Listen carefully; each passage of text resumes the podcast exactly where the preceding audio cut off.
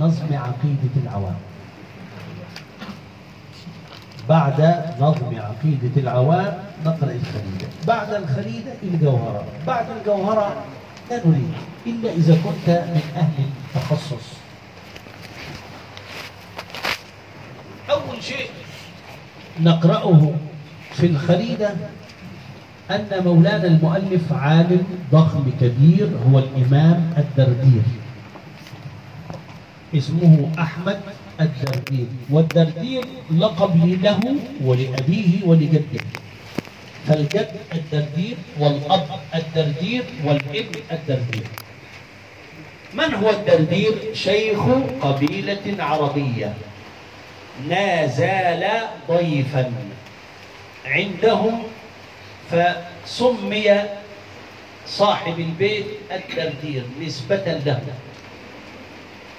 شاء ربنا تبارك وتعالى أن مولانا الدردير ولد سنة 1137 ولد سنة كام؟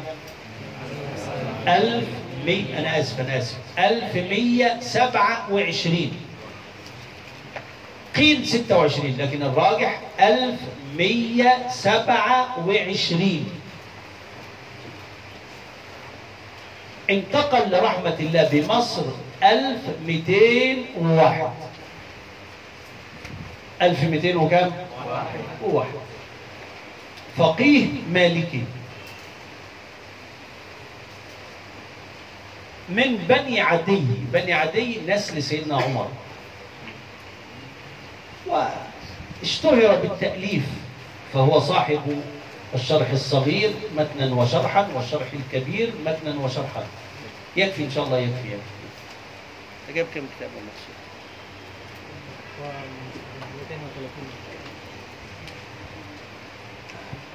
أه كفوا يا ابني ولا ما كفوش؟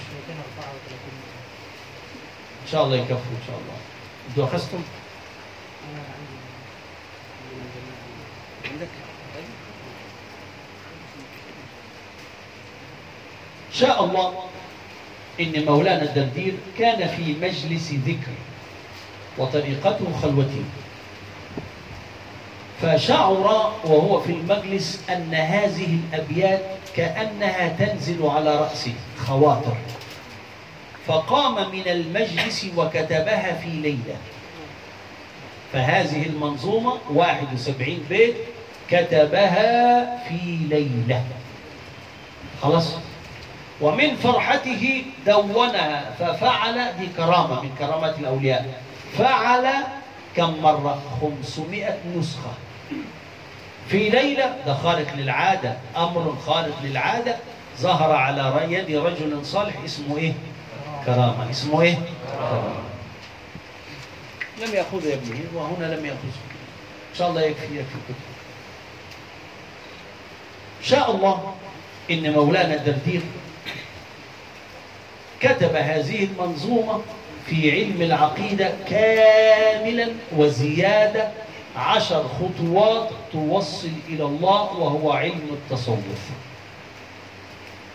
ورجاء أن تحفظوا هذه المنظومة. طبعا يعني اليوم وبكرة وبعده وقت قليل لكن الدنيا كده. فهذا الشرح سيكون يعني شرح مختصر لعل الله أن يفتح لنا في في الكتب الكبيرة إن شاء الله.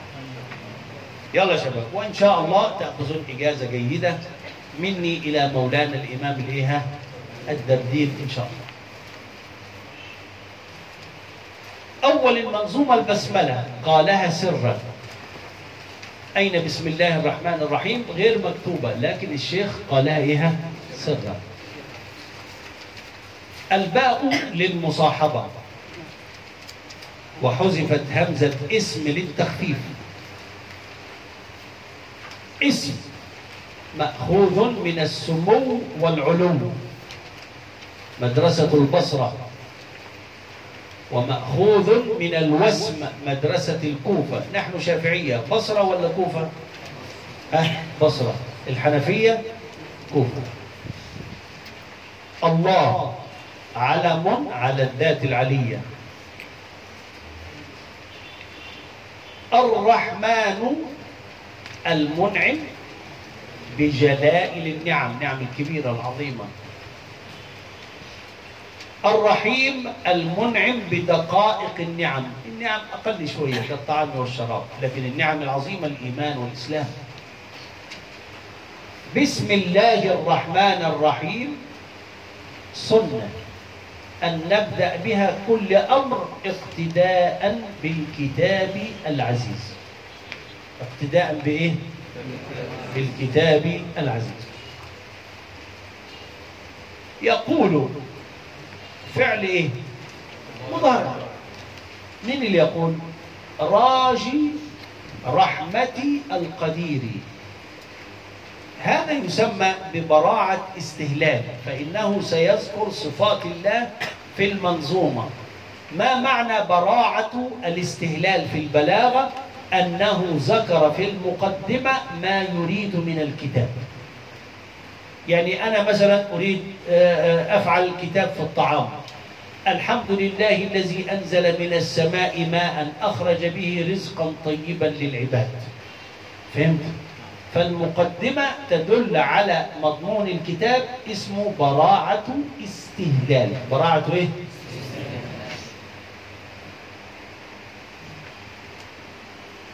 اسمه براعة استهلال. طيب. خليك معايا. شاء الله يقول راجي يعني الرجاء. الذي يدعو ربه متضرعا أن يرزقه الرحمة. وهذا الرجاء من إله ها قدير عظيم. أي أداة تفسير؟ أي أداة تفسير؟ يقول راجي رحمة القدير. أي أداة تفسير؟ اسمي أحمد. لقبي الدردير يقول راجي رحمة القدير أي أحمد المشهور بالإيه؟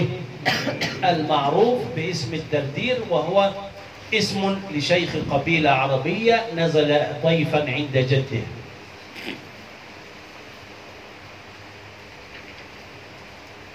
الحمد لله مقدمة إضافية فين البسملة مقدمة حقيقية.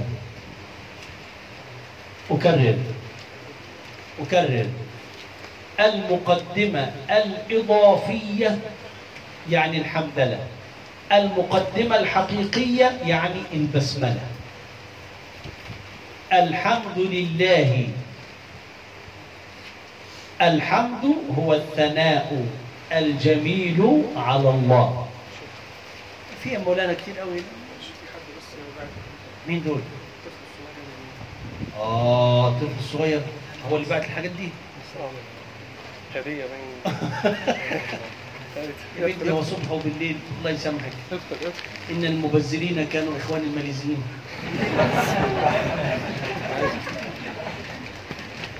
وهي جايبة دي كمان. كمان؟ إيه ده مولانا مش عارف. ماشي مولانا. كل يوم تجيب. خد تعال خد. يلا خد. هدية خمسة جنيه.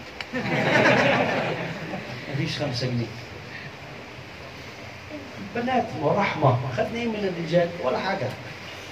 لكن بنات سبحان الله طعام بنات شراب البنات. بنات رحمة لكن لاكي لاكي مفيش بركة.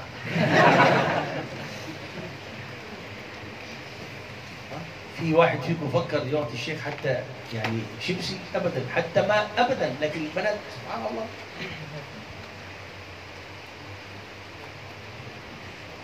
الحمد هو الثناء الجميل على الله. الثناء بالثاء المدح؟ الثناء المدح. لله جر ومجرور أي الحمد كائن لله. الحمد ها كائن لله. العلي قدرا ومكانه الواحد في الذات والصفات والأفعال. أدي براعة الاستهلال. فالمقدمة تدل على صفات الله. العالم الذي أحاط علمه. بما كان وما يكون وما سيكون. الذي تعلق علمه بالواجبات والجائزات والمستحيلات. سيأتي. العالم الفرد. ما معنى الفرد؟ الذي تفرد بالعبودية والخلق. الغني الذي لا يحتاج لأحد. المغني الذي يغني غيره. ها مين الغني؟ بنفسه. من المغني يغني غيره؟ الماجد بمعنى الإيه؟ العظيم. الشريف. وأفضل الصلاة والتسليم. أفضل يعني خير. الصلاة لغة الدعاء بخير. والصلاة من الله رحمة ومن الملائكة استغفار ومن البشر دعاء. فأنا لا أقول أصلي على رسول الله بل أقول اللهم صل. فإن الذي يصلي مين؟ الله. طب أنا أنا أطلب أدعو. ومن هنا الصلاة منا دعاء ومن الملائكة استغفار ومن الله رحمة. أركان الصلاة ثلاثة لفظ الصلاة ولفظ السلام ولفظ الآل. فصلاة من غير سلام مكروهة وصلاة وسلام من غير آل بتراء أي قليلة البركة. التسليم التحية على النبي الألف واللام للعهد أي على النبي المعهود عندنا. من هذا النبي المعهود عندنا؟ المعروف عندنا سيدنا محمد صلى الله عليه وسلم. المصطفى الذي اصطفاه الله من خلقه بالقرآن والرسالة. واصطفى بمعنى اختار. الكريم. صاحب الفضل. حمكم الله. وآله بنو هاشم وبنو المطلب الذين يحرم عليهم أخذ الزكاة. وآله بنو هاشم وبنو المطلب الذين يحرم عليهم أخذ الزكاة. نعم. في حد ما خدش أولاد كله خد الكتاب مين لم يأخذ؟ مين لم يأخذ كتاب؟ أخذتوا كتاب؟ البنات الحمد لله كله معاه كتاب. ها؟ طب خلاص الحمد لله. لو في زيادة ممكن يجي حد بكرة.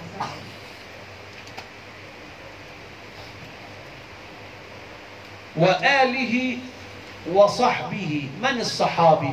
كل من رآه صلى الله عليه وسلم وآمن به ومات مسلما. ومات إيه؟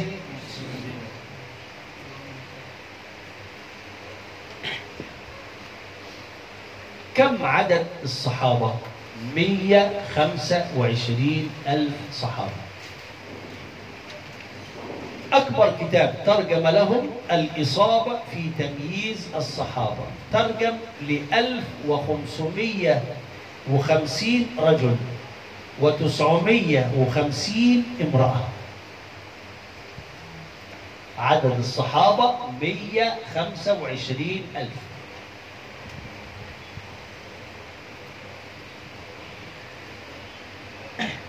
آمن به ورآه ومات كافرا ليس بصحابي. كمين؟ كابن خطل. ابن مين؟ ابن خطل. كان من كتبة الوحي إلا أنه ارتد. هذا ليس صحابي. آمن ثم كفر ثم آمن مرة أخرى بعدما انتقل الرسول للرفيق الأعلى. ليس صحابي. أويس القرني. آمن بالرسول صلى الله عليه وسلم لكن قال في رسالة في اليمن يا رسول الله أمي مريضة. قال اجلس مع أمك. انتقل الرسول للرفيق الأعلى وأبو بكر وجاء في عهد عمر حيث ماتت أمه. تكلم مع الرسول تكلم صلى الله عليه وسلم. الرسول يعرفه يعرفه. كان حي حي لكن لم يراه. فهذا يسمى ها كبير التابعين. كبير الإيه؟ من أكابر التابعين. ما هذا استغفر الله العظيم. هذا ته بقولة آيس ته. ولا ته آيس؟ ماذا دم خنزير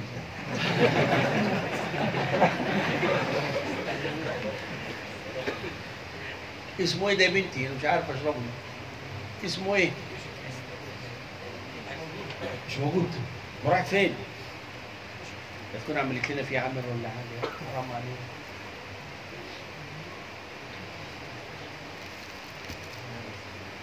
شباب. وصحبه الأطهار. ليه الأطهار؟ لأن الرسول صلى الله عليه وسلم عدلهم. قال أصحابي عدول.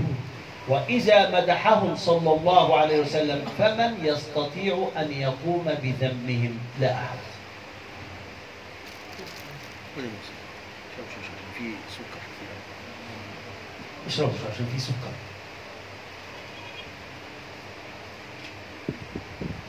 خلاص؟ لا سيما خاصة لا سيما بعدين نعرف لا سيما خاصة. رفيقه صديقه في الغار أي في غار ثور في المدي في مكة ثلاثة أيام في رحلة الهجرة. مين ده؟ أبو بكر. ولد بعد عام الفيل بثلاث سنوات. وانتقل إلى رحمة الله سنة 13 وهو الذي جمع القرآن في مكان واحد. في مكان إيه؟ طب عثمان بن عفان على رسم واحد. على رسم إيه؟ علوم القرآن مهم. علوم القرآن مهم. وإن شاء الله نفعل دورة. لكن متى؟ قبل يوم القيامة. والله لا أمزح. قبل يوم القيامة. لأن يوم القيامة أنا مش فاضي. أنا أمشي على الصراط بسرعة عشان عندي مواعيد في الجنة إن شاء الله. أنا لا أريد أن أرى واحد منكم. يعني لو أنا أمشي على الصراط واحد يقول مولانا أنا بالعصر كده. ينزل تحت فأمه هاوية وما أدراك. نار حامية في الجنة لا أريد أن أراكم. أنا مشغول في حور عين مش فاضي أنا الكيلة وأنجن واستغفر مش فاضي أنا؟ استغفر الله العظيم. خلاص ولا فاضي للخريدة ولا أريد أن أسمع سيرة الخريدة أنا في الجنة آكل وأشرب وأنام. فقط لا راحة إلا بعد الإيه؟ عشان كده في الدنيا اتعب. احفظ ذاكر اعبد احضر دروس. هنعمل إيه؟ كتاب غالي لكن لازم نشتريه كتاب 200 جنيه 300 جنيه. أنا جوعان صراحة لكن أستحي أشتري دجاجة أشتري لحمة ممكن آكل كشري ناكل طعمية لكن نشتري كتاب ب 100 ب 1000 2000 نعمل إيه؟ فالإنسان بخيل على نفسه في الثياب وفي الطعام لكن لا يبخل على نفسه في الكتب عشان كده إحنا في دار ابتلاء دار إيه؟ نجمع ونحوش الحسنات حتى نلقى الله إن شاء الله على خير بإذن الله. طيب. لا سيما رفيقه في الغار، الغار اسمه غار ثور وهو في مكة. كم يوم؟ ثلاثة أيام يختبئ هو وسيدنا أبو بكر. يخرجان فيقابلهم عبد الله بن أريقط الدليل إلى المدينة المنورة. وهذه الهاء للتنبيه وذي اسم إشارة عقيدة. والعقيدة هي إيه مولانا؟ هي ما ثبتت بدليل لا ظن فيه ولا وهم فيه ولا شك فيه. الله واحد. ثبت بدليل يقين. قل هو الله أحد. عقيدة سنية بالسين صح؟ أي منورة. نمشي مع بعض شرح خفيف. إلى أن تأتي القضايا نتكلم باختصار أيضا. فهذه دورة تفتح بس لك الباب تفتح الباب. وإن شاء الله إن شاء الله سنقرأ في أحاديث الأحكام كثيرا بإذن الله نحن نرتب لأحاديث الأحكام للسيوطي. كتاب جميل وأحاديث صغيرة ويقرأ في نصف ساعة. لكن لو نشرح ممكن أربع مرات أو خمسة ننتهي إن شاء الله. كلمت. كتاب. سلويسي فوزان. مش أنا قلت لك. استغفر الله ابحث عن كل مصيبة تجد وراها ماليزي أو تركي أو إندونيسي وهذه عقيدة سنية بالسين يعني نور. سميتها الخريدة يعني الجوهرة. تعرفون الجوهرة؟ متيارة. الجوهرة الغير مثقوبة لأنها لو ثقبت يعني تفقد القيمة. البهية من البهاء والبهاء هو النور والجمال. النور والإيه؟ لطيفة يعني خفيفة. واللطف من غير مشاكل. ما معنى لطيف؟ يعامل خلقه بلين. بلين. لطيفة صغيرة في الحجم. 71 بيت لكنها استدراج. استدراج لكنها كبيرة فين في العلم. لأنها اشتملت على الإلهيات والنبوات والسمعيات وعلى عشر خطوات توصل إلى الله.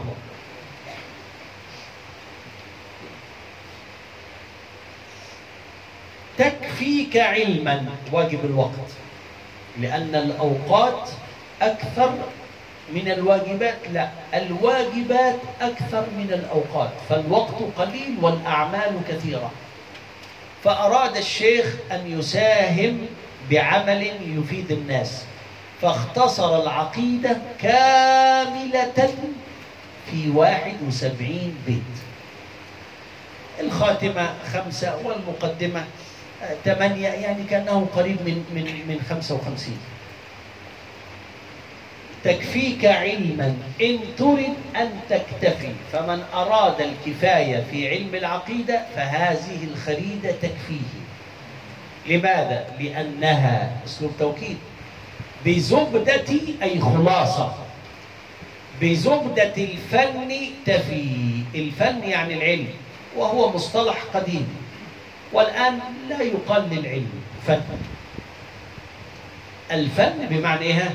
العلم. كانوا يقولون عالم متفنن يعني متفنن يتكلم في فن السيرة وفن الفقه وفن التفسير وفن العبادة كده. لكن يعني الفن بمعنى العلم. تفي يعني تفيد.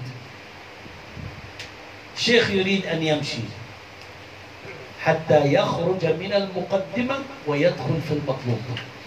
كيف يمشي بالاستئذان؟ ما هو استئذان العلماء حتى يخرجوا من المقدمة إلى المطلوب بالدعاء؟ والله أرجو في قبول العمل. يعني مرادي من هذا العمل الله. إذا في إخلاص. إذا في إيه؟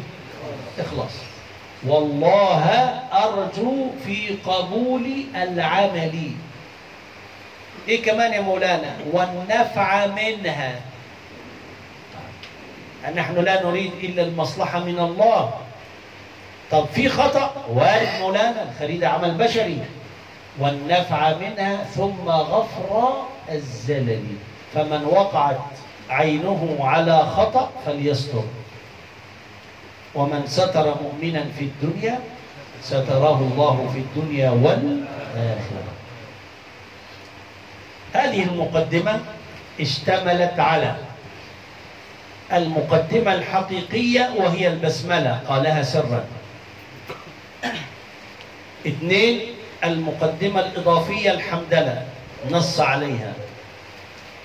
ثلاثة اسم المؤلف أحمد الدردير. أربعة. اسم المؤلف. الخريدة البهية. خمسة. الغرض من التأليف. الاختصار والسهولة. ستة. الاستئذان وهو الدعاء. الاستئذان وهو الايه؟ الاستئذان وهو الايه؟ سبعة الصلاة على رسول الله صلى الله عليه وسلم. بقي شيء من المقدمات الثمانية وهو قول أما بعد لم يذكره. فالمقدمة لابد أن تشتمل على ثمان نقاط. الشيخ ذكر سبعة ولم يذكر واحدة فقط وهي إيه؟ وهي إيه؟ أما بعد. كتاب ماذا هذا يقول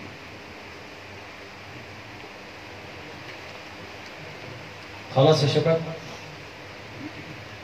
بكم اشتريت هذا الكتاب؟ بكم؟ أربعين. أوه. شفت مولانا؟ 136 ب 40 136 صفحة ب 40 إحنا كتابنا ده 200 90 جنيه يا فارس من لا يرحم لا يرحم. لا يرحم لا إيه يا شباب نكرر مع بعض.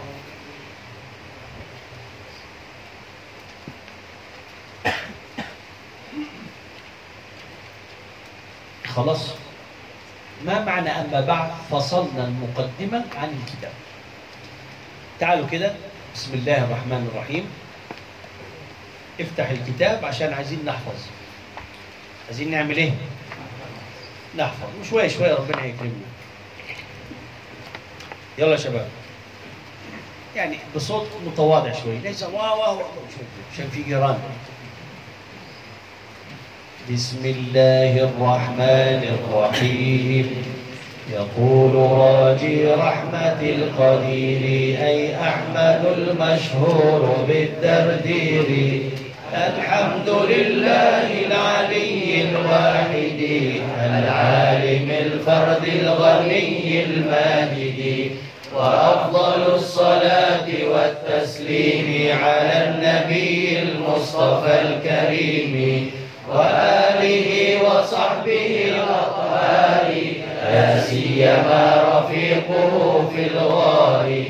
وهذه عقيدة سنية سميتها الخريدة البهية. لطيفة صغيرة في الحجم لكنها كبيرة في العلم. تكفيك علما إن تريد أن تكتفي لأنها بزبدة الفن تفي. والله أرجو في قبول العمل والنفع منها ثم غفر الزلل. خلاص. في مشكلة؟ أجيب بسم الله الرحمن الرحيم. يقول راجي رحمة القدير أي أحمد المشهور بالتدبير. الحمد لله العلي الواحد العالم الماجد وأفضل الصلاة والتسليم على النبي المصطفى الكريم وآله وصحبه الأطهار. لا سيما رفيقه في الغار. وهذه عقيدة سنية سميتها الخريدة البهية. لطيفة صغيرة في الحجم لكنها في العلم. تكفيك علما إن تريد أن تكتفي لأنها بزبدة الفن. تفي والله أرجو في قبول العمل والنفع منها ثم غفر الزلل. كده مرتين الرسول كان ثلاثة. الرسول كان كم مرة؟ ها يلا نبدأ ها. بسم الله يكيلا في جيل قال يقول. سكيلتك أمك وأبوك وأختك وأخوك. بسم الله الرحمن الرحيم.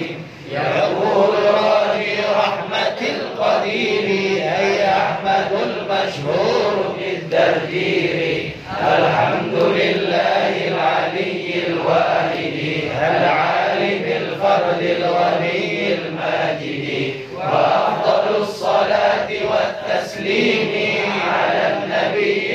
المصطفى الكريم وآله وصحبه الأطهار لا سيما رفيقه في الغار.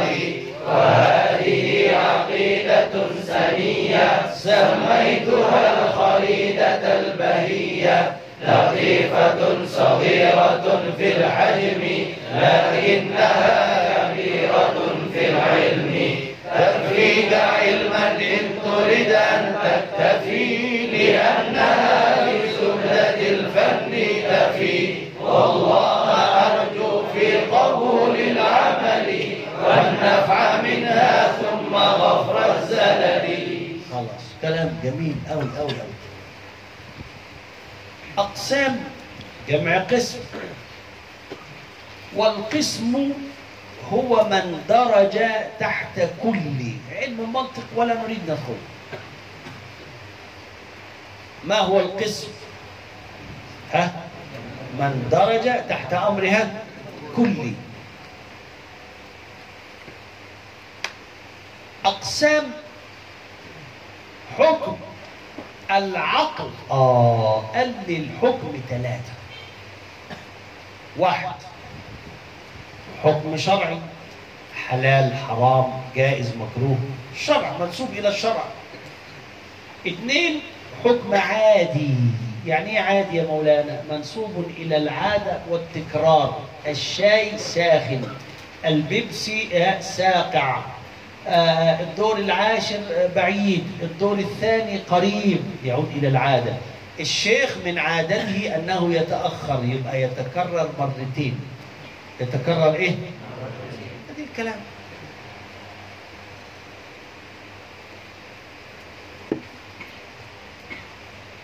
شاء الله.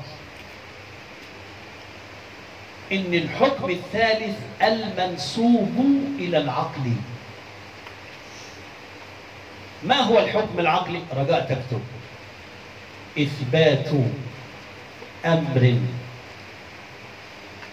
لأمر من غير توقف على عادة أو تكرار أو سند شرعي لماذا لا تكتب؟ ها، إيه هو؟ واحد أنت أخذت كتاب ولا لم تأخذ؟ ها، إيه هو؟ إثبات أمر لحظات أثبتنا لله الوحدانية. أدي أمر. أو نفيه عنه ننفي عن الله الشريك. عندما أثبتنا لله الوحدانية وننفي عن الله الشريك هذا لم يثبت بالعادة. أو هذا لم يثبت بحلال وحرام. كيف ثبت؟ ثبت بالعقل. أين العقل؟ في القلب أين نوره؟ يسطع إلى المخ أين العقل عند أهل السنة والجماعة؟ فين ها؟ في القلب في هاتي أين يصنع أين يسطع نوره؟ في الأكل خلاص اذكر أقسام الحكم العقلي واحد الواجب العقلي اثنين الجائز العقلي ثلاثة المستحيل العقلي. أنا ماشي معاك بالراحة لكن الرجاء أن تحفظ وتفهم وتلخص. رجاء أن تفهم ثم تحفظ وتلخص. ما هو الوجوب أو الواجب العقلي الذي لا يقبل النفي؟ لازم الثبوت. لازم الإيه؟ ثبوت مثال. الأب أكبر سنا من الابن. ها واجب ولا مش واجب؟ طب ثبت بالعقل ولا بالشرع؟ ليس عندي قرآن وسنة لكن ثبت بالعقل. ماذا يقول العقل؟ كيف الابن ولد قبل الأب؟ مستحيل. عكس الواجب المستحيل. ما هو المستحيل؟ أن الأب أصغر سنا من الإبن. مستحيل ولا لا؟ مستحيل. ما هو المستحيل العقلي؟ ما لا يقبل الثبوت. لازم انتفاء. لازم إيه؟ انتفاء.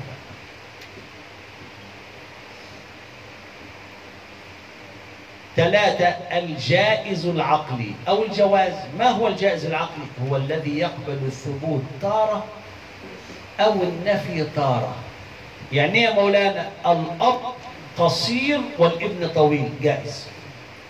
الابن قصير والأب طويل جائز. الابن بدين والأب نحيف جائز. فهمتم الأقسام الثلاثة؟ إحنا عايزين على ربنا بقى.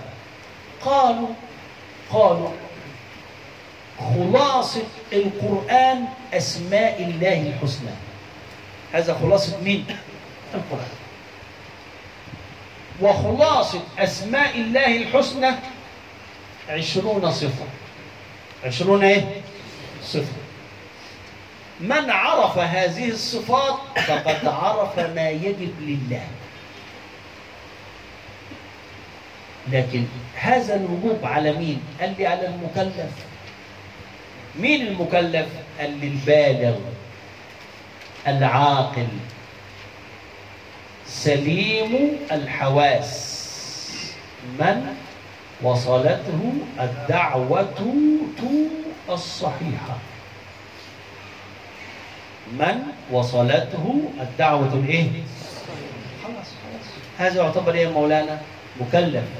أي شيء أكلفه بالعبادة والالتزامات. مجنون خلاص.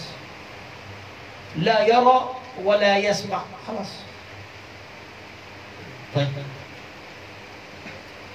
قال العلماء أن ما يجب لله ينقسم إلى أربعة. واحد صفة نفسية. صفة إيه؟ إيه الصفة النفسية؟ بين قوسين الوجود. اثنين خمس صفات سلبية. خمس صفات سلبية. افتح قوس. القدم. البقاء. المخالفة للحوادث. القيام بالنفس الوحدانية. من يحفظ الحمد لله. لكن من لا يحفظ لازم يكتب يا ابني. لا تأتي كده. لازم تكتب. ها؟ خمسة إيه ها؟ سلبية. إيه هي؟ قدم بقاء خلاف الحوادث قيام بالنفس وحدانية. وسبعة معنوية. معنوية. وسبعة معاني. نكتب المعاني أولا معلش. ما هي السبع المعاني؟ القدرة. الإرادة السمع البصر الحياة الكلام. فقدرة إرادة سمع بصر حياة العلم. استمر احفظ يا ابني احفظ.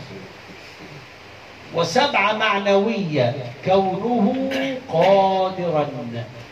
كونه مريدا كونه سميعا كونه بصيرا كونه متكلما كونه حيا كونه عالما. خلاص. سنشرح سنشرح. كده كم صفة يا شباب؟ كل صفة لها ضد. الوحدانية التعدد القدرة العجز الإرادة الإكراه العلم الجهل الحياء الموت. كل صفة لها إيه؟ إحنا كم يجب؟ عشرين. يبقى يستحيل كم؟ عشرين. يبقى عشرين وعشرين. صفة واحدة جائز صفة واحدة جائز في حقه تعالى.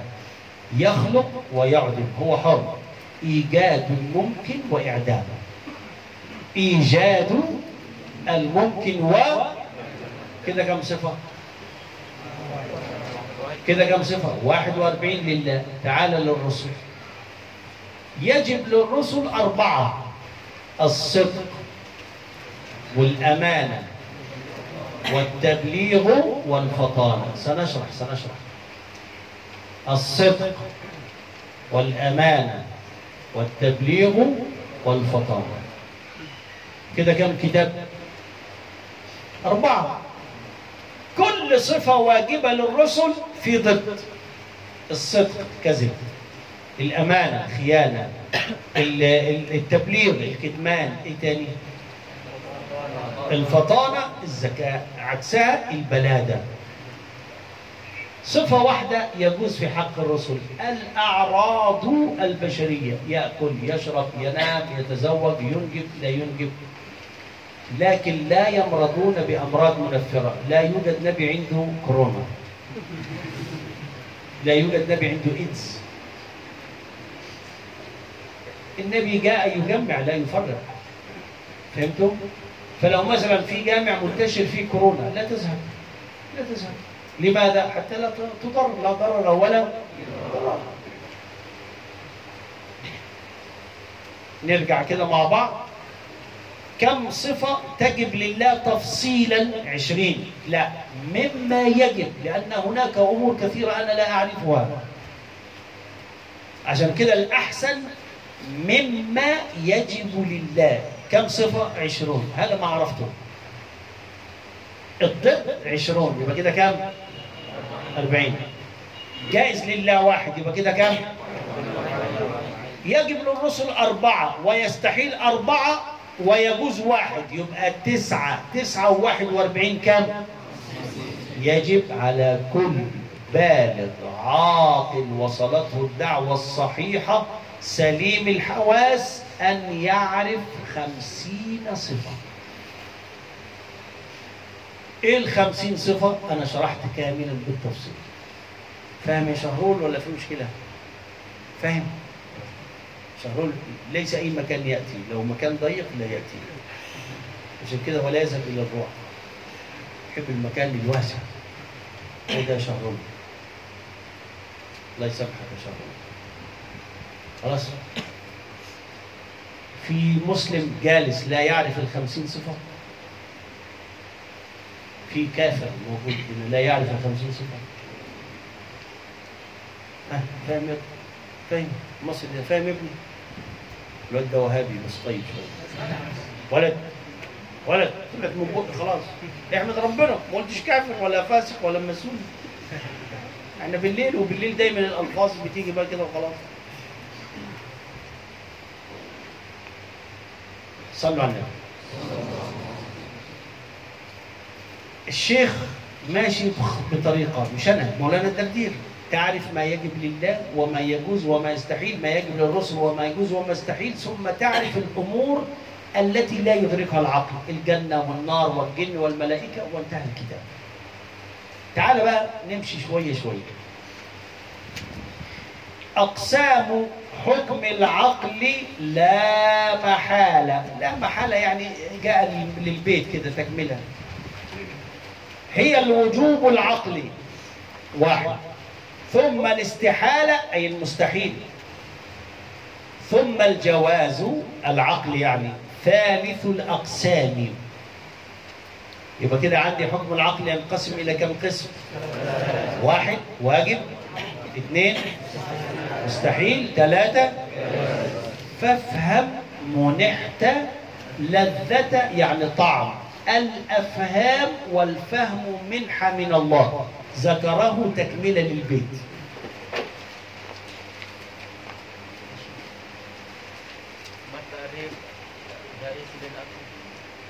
الجائز الجهاز العقلي تعرفه؟ ما يقبل الثبوت تارة أو يقبل الانتفاء طارة. ممكن وممكن. الله خلق من التراب إنسان. ممكن. من التراب حيوان. ممكن. تركه في العدم. ممكن. فهمت؟ اسمه جائز.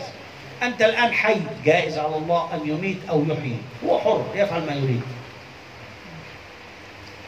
وواجب شرعا أن يأثم.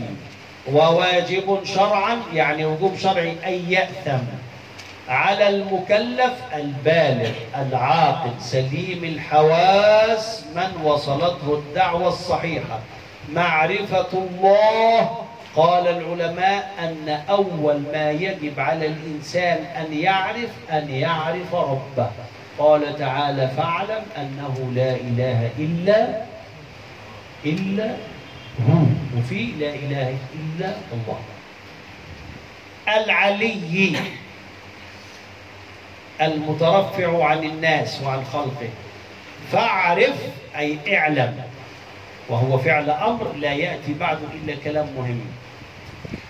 أي أداة تفسير أن يعرف المكلف الواجب لله والمحال على الله مع جائز في حقه تعالى. فالواجب الفاء فاء التقسيم. بعد الإجمال يقسم أكرر. ما الذي يجب لله؟ يجب لله سبحانه وتعالى كل كمال يليق بذاته إجمالا. ما الذي يجب تفصيلا؟ عشرون صفة. ما المستحيل على الله إجمالا؟ كل نقص. كله إيه؟ ما المستحيل في حقه تفصيلا؟ ضد العشرين صفة. فكل صفة لها ضد. فالواجب العقلي تعرفه إيه؟ ما لم يقبل الانتفاء في ذاته فابتهل أي افرح لأنك عرفت تعريف الواجب. ما هو تعريف الواجب يا شباب؟ ما لا يقبل إلا الثبوت أو ما لا يقبل الانتفاع لازم موجود لازم إيه؟ مثال للواجب العقلي أن الولد أن الولد أصغر سنا من الوالد. هذا واجب إيه؟ العقل يقول كده. مين أكبر؟ الأب ولا الابن؟ الأب معروف. فإذا قال أن الابن أكبر 100% جيلا 100% جيلا من غير فصال خلاص. والجيلة درجات لكن ده جيلة ما شاء الله جيلة مرتفعة. جيلة أوفر مولانا. والمستحيل كل ما لم يقبل في ذاته الثبوت لا يثبت ابدا. كيف نقول أن الابن أكبر من الأب؟ مستحيل. كيف نقول أن الله عاجز؟ مستحيل. كيف نقول أن الله ثلاثة أربعة خمسة؟ مستحيل. طيب هذا المستحيل ضد الأول. من الأول؟ الواجب. ضده يعني عكس. الأول. من الأول؟ الواجب. وكل أمر قابل يعني ينفع. للانتفاء وللثبوت فهو الجائز بلا خفا الله سبحانه وتعالى قابل أن ينفيك من الأرض بالموت وقادر أن يبقيك بالحياة. الله يميتني ولا يحييني؟ هو حر ممكن وممكن. شوف ممكن وممكن يبقى إيه؟ جائز يبقى إيه؟ الله واحد. واجب يا مولانا واجب. الله ثلاثة حرام عليه ده كفر. كيف الله ثلاثة؟ كيف الله أربعة؟ الله واحد فقط.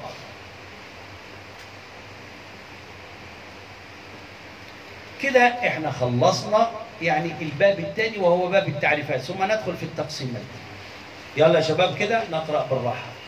يلا محسن قول معهم خد خد. معاك مايك؟ أوكي. الرسول صلى الله عليه وسلم كان يقرأ مرة. يحفظ الصغار. ومرة يحفظ الشباب. ومرة يحفظ الإيه؟ مشكلة. يحفظ الكبار. عايز يثبت ليه بس يا جيلة. خلاص.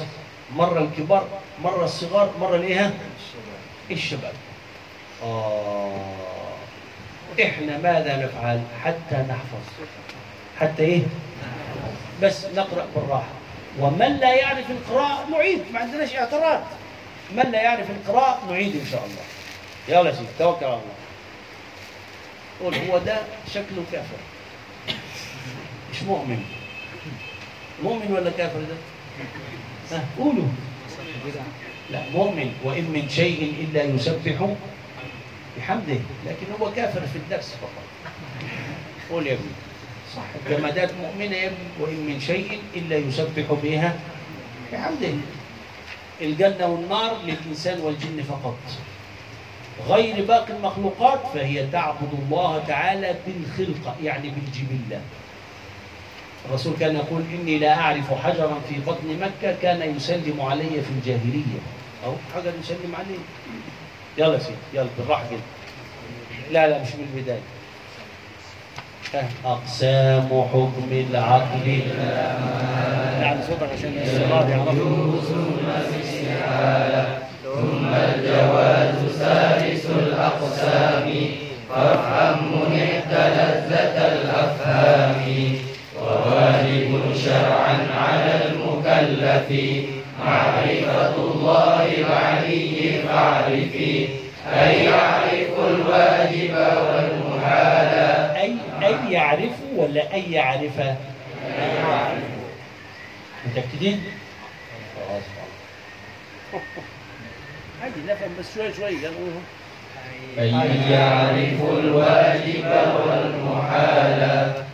مع جائز في حقه تعالى ومثل ذا في حق رسل الله عليهم تحية الإله.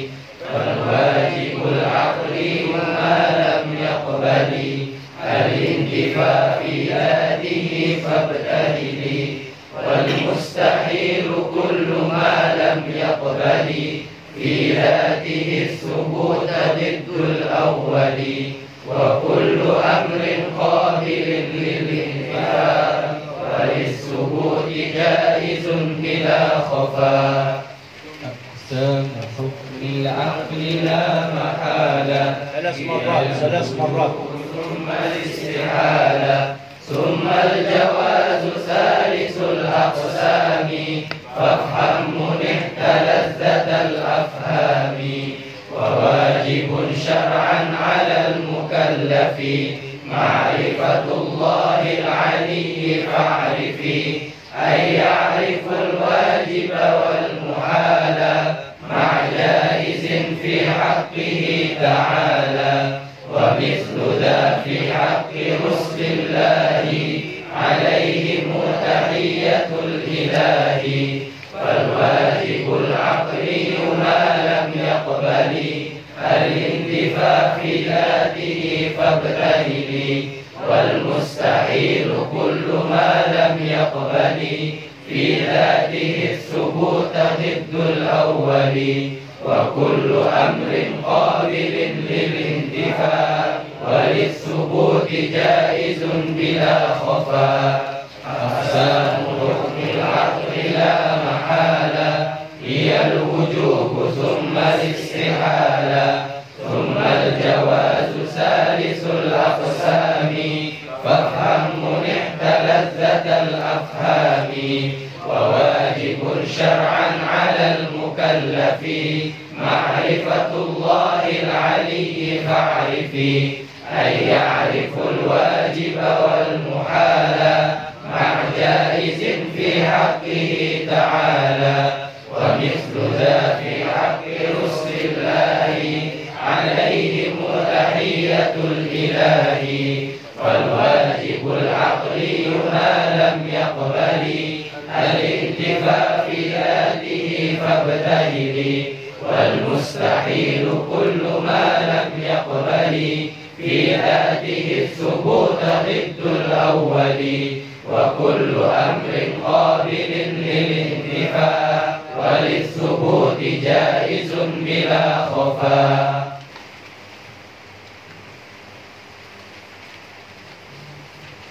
بدأ الشيخ يذكر الدليل القاطع على وجود الله.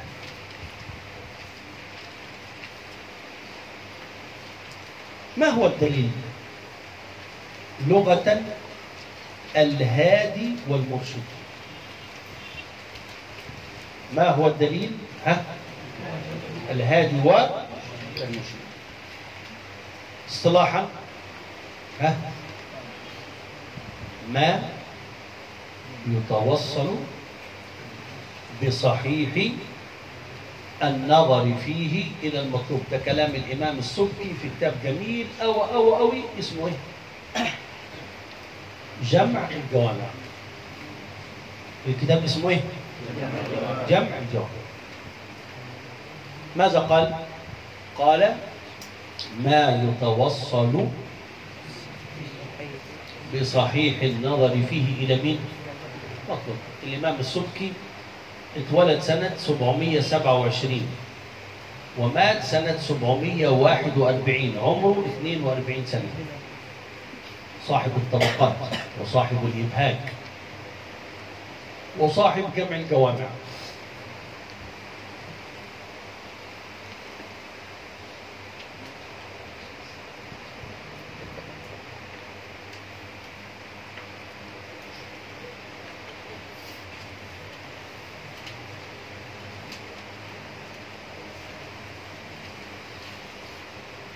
ما الدليل على وجود الله. قل هو الله أحد. تنفع المسلم لكن كافر لا يؤمن. عشان كده في علم المنطق يقولون لا تخاطب الخصم بدليل ينكره. أنا يعني مثلا أكره السيد إبراهيم أكرهه قوي في واحد اسمه إبراهيم ولا أحبه ولا أسمع صوته. ثم فلان يقول أن الذي سرق المال إسماعيل. ما الدليل؟ قال إبراهيم يشهد. خرب بيته. أصلا أنا أكرهه. كيف أصدقه؟ الكفار لا يحبون القرآن. لا يحبون السنة. فكيف نأتيهم بدليل على وجود الله من القرآن؟ لا يصح. لكن العقل كلنا نؤمن بالعقل. ما الدليل على أن الله حي؟ أنا يا راجل أنا أه أنا صنعة والصنعة تدل على أنا مخلوق والمخلوق يدل على مين؟ أنا جزء من العالم ما هو العالم؟ العالم كل ما سوى الله اسمه إيه؟ عالم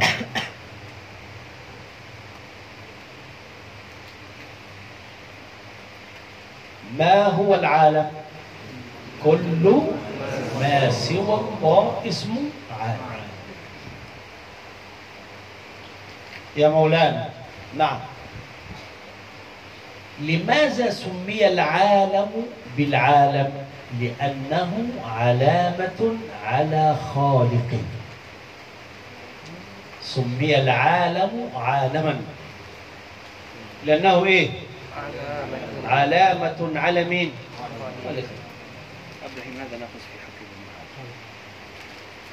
في سمي العالم عالما لأنه علامة على وجود ها؟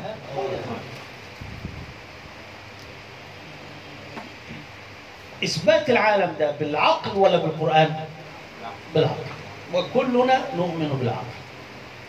لذلك كل كل صفة اسألني عن الدليل العقلي عشان الكافر والدليل النقلي عشان المؤمن. ومن أجمل الكتب التي تكلمت في الأدلة كتب الإمام السنوسي وأنا يعني أحب أن أقرأها كلها. المقدمات وصغرى الصغرى والصغرى والوسطى والكبرى. كبرى وسطى صغرى صغرى الصغرى ها المقدمات. وله كتاب سادس اسمه الحفيدة العقيدة في سطرين. إن شاء الله يعني نحب نقرأها. جاب أدلة جميلة أوي. لكن في واحد سهل خالص خالص وسنقرأه اسمه تقريب العقائد السنية. لمين يا مولانا؟ للقاضي عليش شيخ المالكية مات سنة 1299 هجرية. 1882 كتاب صغير عندنا إن شاء الله يعني مرة نجيبه لحضراتكم. ذكر فيه العقيدة كاملة ثم الأدلة. كله كله لا يزيد عن 40 صفحة. كله لا يزيد عن 40 صفحة. هذه الكتب لما تقرأها تستفيد. تحفظ الخريدة تقرأ السنوسيات تقرأ العقائد لمولانا اسمه مين؟ عليش. خلاص خلاص. تبقى كده أنت قوي في العقيدة مولانا. لا أحد يضحك عليك. الأشاعرة كفار ماذا قالوا؟ الأشاعرة آه، مبتدعين ماذا قالوا؟ الأشاعرة مضللين ماذا قالوا؟ لازم تفهم. لازم تفهم. طيب. شيخ بيقول ثم اعلمن بأن هذا العالم بألف الإطلاق حيث أطلق الفم بالمد. ثم اعلمن بأن هذا العالم من غير شك. إيه هو الشك؟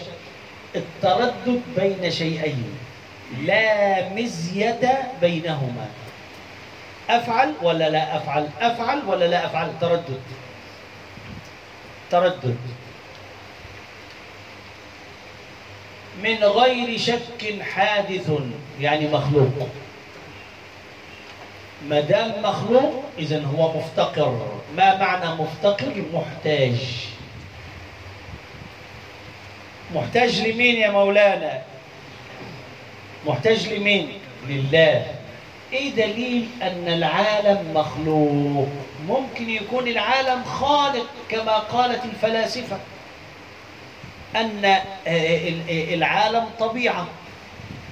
وما دام طبيعة اذا لا إله. وما دام لا إله اذا وجود العالم من نفسه. والعالم لا ينتهي. كل ده كفر. طب العالم حادث. إيه الدليل؟ لأنه يتغير. ما دام يتغير إذا في إله يغير من صيف إلى حر إلى شتاء. اليوم الثلاثاء يوم الثلاثاء الماضي كانت مصر الحرارة 400 أو 500 كان جهنم. اليوم يعني حر لكن متواضع شوية. بعد أربع شهور من اليوم سنلبس ملابس الشتاء في شهر 12 صح؟ الحياة كده. كده اليوم مولانا آه، مروحة أو خمسة ستة مروحة. في شهر يناير إن شاء الله إذا جئنا دورة هنا هذا الشباك عايزين أربعة يقفوا حتى سبحان من يغير ولا يتغير ويبدل ولا ويؤثر ولا يتأثر. أدي دليل أن العالم مخلوق أنه يتغير من صيف إلى شتاء.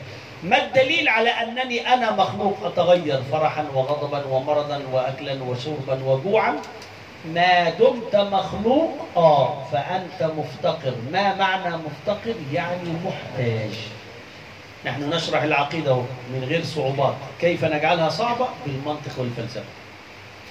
ما شاء الله. نزيها جاية الساعة 10 و 17 دقيقة. فاضل دقيقة وأمشي. أسأل الله سبحانه وتعالى أن يرزقك بقنبلة من السماء تكون في بيتك حريقا. تحرق كل شيء كل شيء إلا المصحف عشان حرام.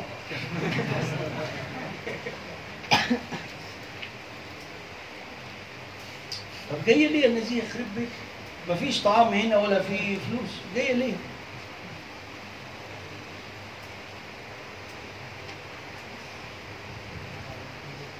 كانت نائمة نعرف. إنها تحب النوم حبا جما.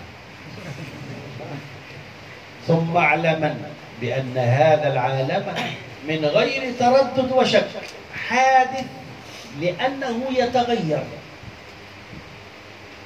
حدوثه يعني حدوث العالم يعني حدوث العالم أي خلق العالم بعد أن كان عدما. حدوثه وجوده بعد العدم وضده هو المسمى بالقيام. بدأ الشيخ يتكلم بعد ذلك في الصفات. في إيه يا مولانا؟ لكن قبل الصفات هو يثبت وجود الله. فقال أن الله موجود الدليل أن العالم يتغير ولا بد له من مغير. خلاص.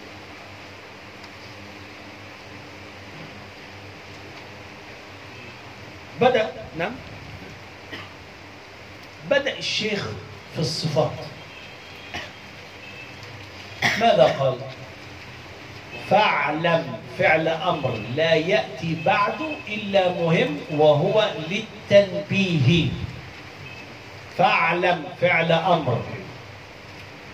الغرض منه التنبيه ولا يأتي بعده إلا كلاما مهما. فاعلم بأن الوصف بالوجود من واجبات الواحد الإيه؟ المعبود. يعني يا مولانا؟ إحنا قلنا الصفات العشرين تنقسم إلى كم أربعة. واحد صفة نفسية وهي صفة الإيه؟ ما معنى نفسية؟ أي لا يعقل. وجود الذات إلا بها. نحن لا نعبد خيالا. نحن لا نعبد إيه؟ نحن نعبد إلها له ذات وله صفات. إلا أننا لا نكلف بالبحث عن الذات بل نؤمن بالذات ونبحث في معاني الصفات. فهمت يا ابني؟ أكرر أكرر. أنت تبحث عن الصفة ليس عن الذات. أنت لا يهمك إن شيخ أبيض أو أسود طويل أو قصير مريض أو صحيح أنت يهمك ما يخرج من فمه صح؟ أنت البحث عن ذات الله صعب ليه؟ لأنك محدود وذات الله غير محدود فإذا وضعنا المحدود مع غير المحدود لازم ينفجر ومن هنا يكفر ويضل. لو تفهمون الحمد لله لا تفهمون أعيد نحن ليس عندنا امتحان الدورة ثلاثة أيام ممكن نجعلها أربعة ليس عندي اعتراض ممكن نجعلها خمسة. بس تخرج فاهم. لكن الشيخ يشرح وأنت لا تفهم يبقى حرام. يبقى حرام لماذا جئت؟ أنا مش فاهم اسأل. أنا مش فاهم نعيد مرة أخرى. ها ماذا أقول؟ ما معنى صفة نفسية؟ لا يعقل وجود الذات إلا بها. الله ذات الله ذات الله صفات الله صفات. أنا مأمور بماذا؟ بالبحث عن الذات ولا عن الصفات. تفكروا في ذاتي ولا تفكروا في صفاتي. تفكروا في إيه؟ ولا تفكروا في إيه؟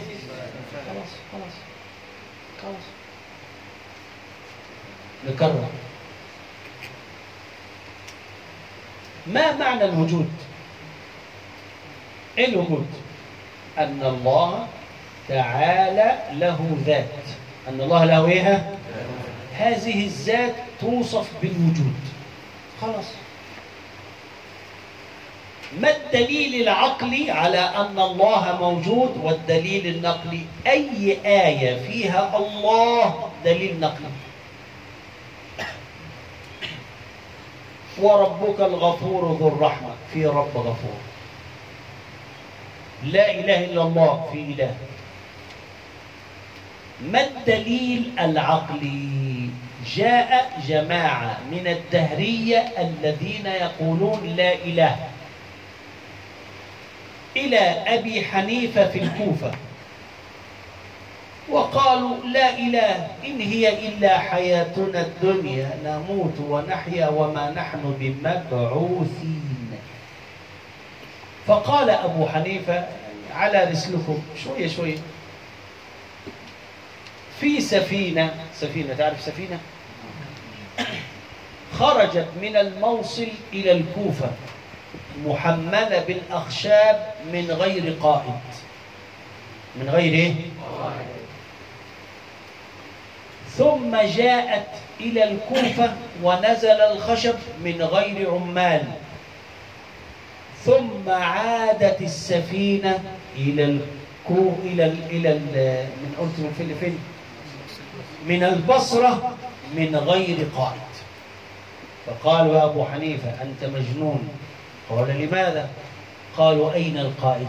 وأين العمال؟ وأين وأين وأين؟ قال قلتم مجنون في سفينة تمشي من غير قائد أتقولون بأن الكون يمشي من غير إله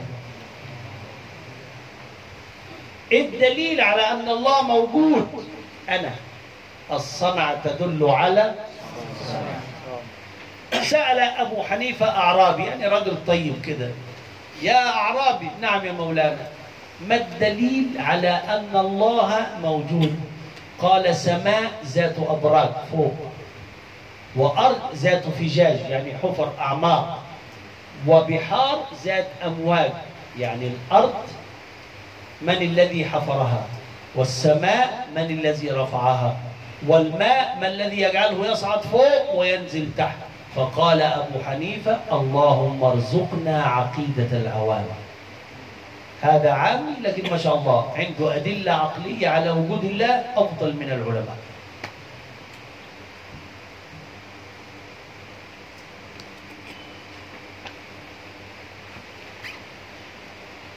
إذ إذا أداة شرط لما يستقبل من الزمان. إذا ذاكرت تنجح. إذ أداة شرط غير جازمة لما مضى من الزمان. يبقى ما الفرق بين إذا وإذ؟ إذا ماضي إذ للمستقبل. إذ ظاهر يعني واضح. بأن كل أثر يعني إيه كل أثري يعني كل صنعة يهدي إلى مؤثر فاعتبري أي فافهم. فالسير يدل على المسير. وصوت السيارة يدل على السيارة. والخلق تدل على الخالق. الخلق تدل على إيه؟ وذي أي هذه وحذفت الهاء للتنبيه. وذي يعني هذه تسمى صفة نفسية. اللي هي صفة إيه يا مولانا؟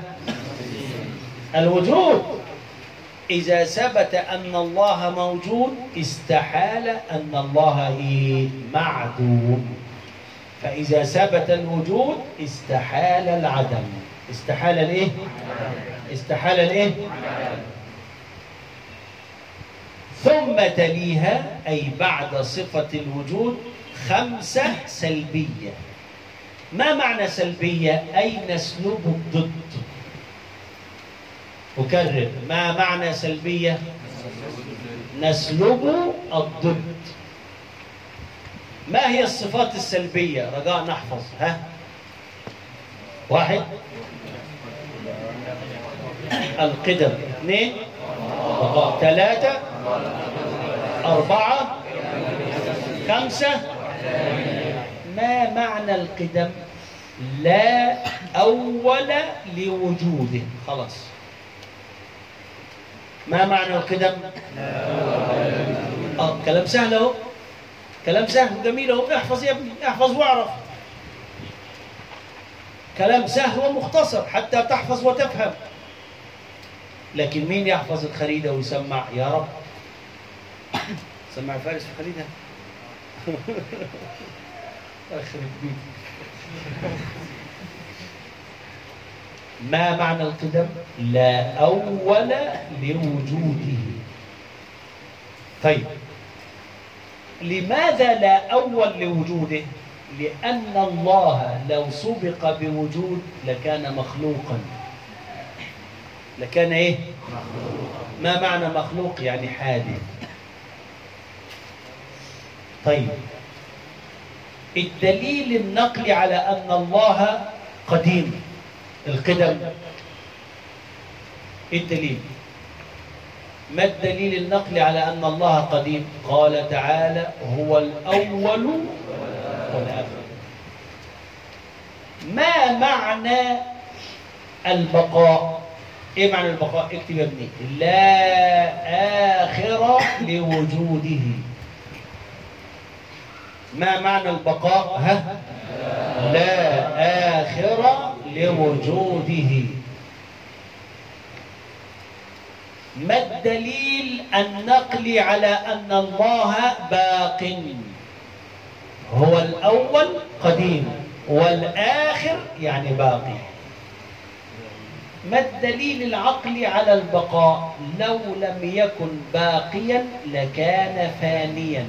والفناء حدوث والحدوث على الله محال. إذا ثبت أن الله باق استحال الفناء. استحال الإيه؟ استحال الإيه؟ فنثبت لله البقاء ونسلب الفناء. مخالف للغير. يعني مخالف للحوادث. مين الحوادث؟ الخلق.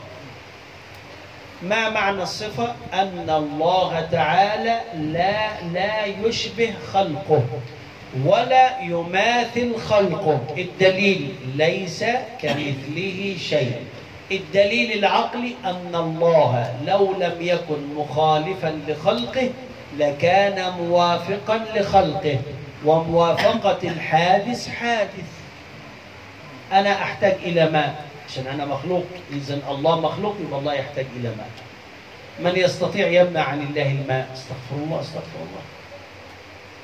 كل ما خطر ببالك من صفات توحي الحدوث إما أن نفوض المعنى إلى الله وإما أن نؤول باللغة. يد الله فوق أيديهم. ما معناها؟ معناها يد الله فوق أيديهم. خلاص. قال سفيان الثوري تفسيرها إمرارها. رأي آخر قال اليد يعني القدرة. اليد يعني الإيه؟ قال العلماء كلام جميل. كل ما خطر ببالك. فالله بخلاف ذلك. أي صورة في رأسك لله الله لا يوافقها لأن هذه الصورة حادث والله قديم. القيام بالنفس معلش طولنا عليكم شوي بس خمس دقائق وخلاص. ما معنى القيام بالنفس؟ لا يحتاج شيئا من أحد فإنه يقوم بحاجته بنفسه. ما معنى قيوم؟ لا يحتاج شيئا من أحد فيقوم بشأنه بنفسه. الدليل الله لا إله إلا هو الحي القيوم. الدليل العقلي لو لم يكن قيوما لكان محتاجا والاحتياج نقص والنقص محال والنقص إيه؟ أنا إنسان عايز مال عايز زوجة عايز أولاد عايز طعام عايز دنيا عايز هواء عاوز عاوز عاوز عاوز لأنني ناقص. لأنني إيه؟ ناقص. طب الإله كمال فكيف الكامل يحتاج فيكون ناقص؟ لو لم يكن قيوما لكان مفتقرا ومحتاجا والاحتياج نقص آخر شيء الوحدانية آخر شيء إيه؟ ما معنى الوحدانية؟ صفة قديمة أزلية تدل على أن الله متفرد في الذات وفي الصفات. فليس له نظير وليس له شبيه وليس له مثيل. الدليل قل هو الله أحد. ما الدليل على وحدانية الله عقلا؟ السيارة. السيارة لو يقودها اثنين تمشي ولا تفسد؟ تفسد. هذا الكون لو في اثنين إله إله يريدني أبيض والآخر يريدني أسود. إله يريدني حي وإله يريدني ميت. إيه اللي يحصل مولانا؟ يتنازعان. فإذا تنازع الله أعلم سنكون من الأحياء ولا الأموات. تمشي في الشارع كده تجد الجبال تسقط. إيه الموضوع؟ أصل اثنين إله في مشاجرة. الأول أهلاوي والثاني زملكاوي. ما ينفعش. لازم تفسد. في بيت. الزوجة لها كلمة والزوج له كلمة. النتيجة يفسد فإما الزوج يوافق أو الزوجة توافق لكن لو كل واحد يتمسك بالرأي تفسد. ما الدليل على أن الله واحد؟ انتظام الكون. هذا دليل على أن المتصرف فيه واحد. لو كان المتصرف فيه اثنين لا فساد.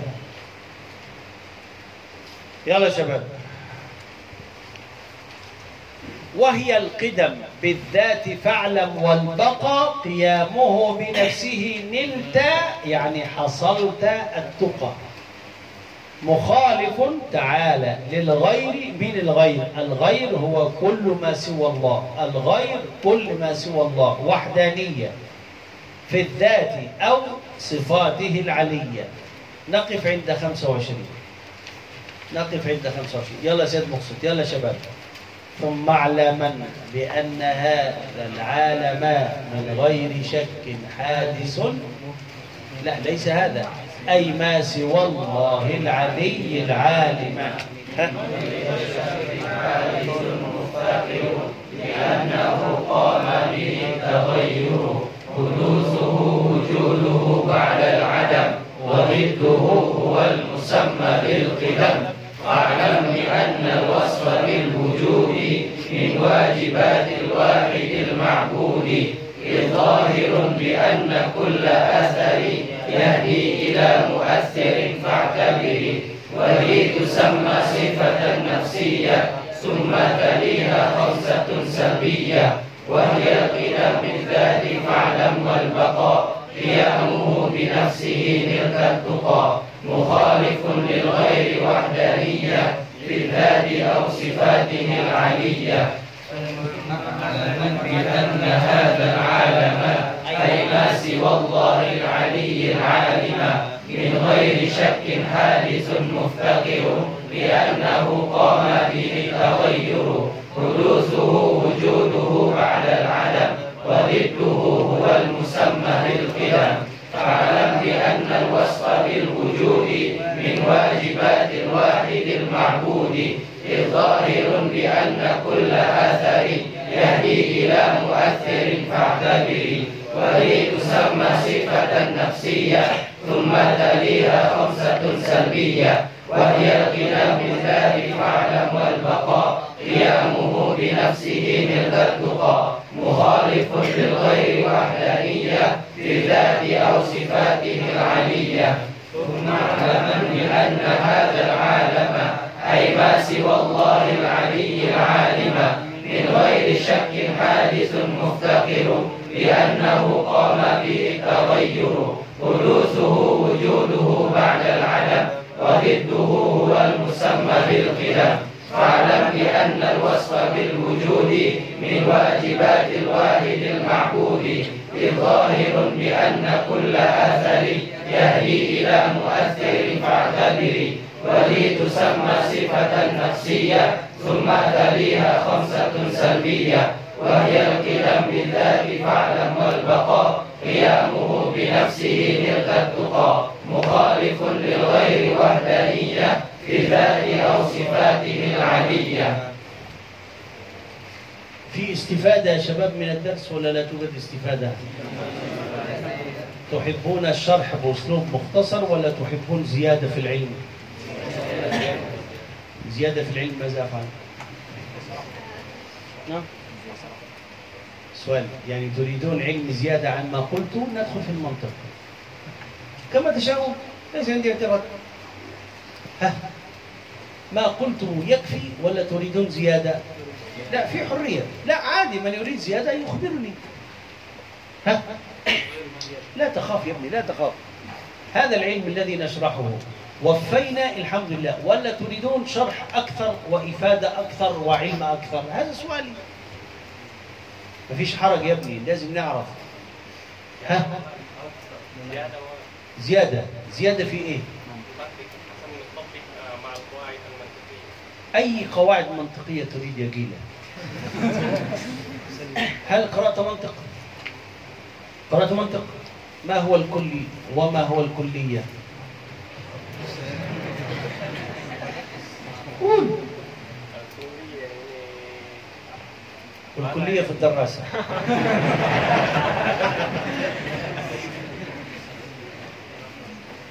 مشكلة الطلاب أكبر مشكلة في الطلاب أنهم جيلة. يقولون ما لا يفهمون. آه عارف نحن نشرح ال- ال- ال- الخليط صغير قوي لكن لو نشرح مثلا الموافقات لمين؟ للإيجي ما شاء الله. لما لما هذا نقول في منطق ماذا نقول في الموافقات للإيجي؟ طب ثم أنت هل درست منطق ولا لم تدرس منطق؟ درست منطق من درس منطق يسألني أو يخبرني أنه درس وأنا أسأله. بس. طيب ما قلناه من علم؟ قليل لا أعترض. بكرة إن شاء الله سأسأل. سأسأل فيما قلت. إن اجبتم الحمد لله. إن لم تجيبوا. أسأل الله سبحانه وتعالى أن جواز السفر يفقد.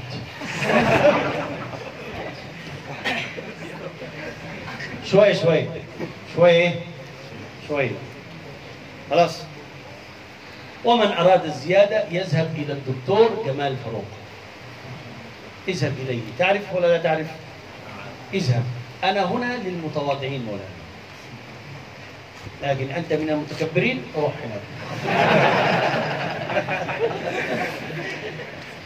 خلاص. شيخ جمال دكتور جمال يشرح.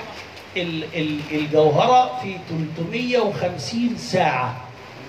إحنا إن شاء الله سنفعل دورة أربع ساعات مولانا. أربع ساعات. أنت فاضي؟ قم 350 موجود على الإنترنت. يلا توكل على الله. اقرأ. استغفر الله العظيم. لا أريد أن أراك في الجنة.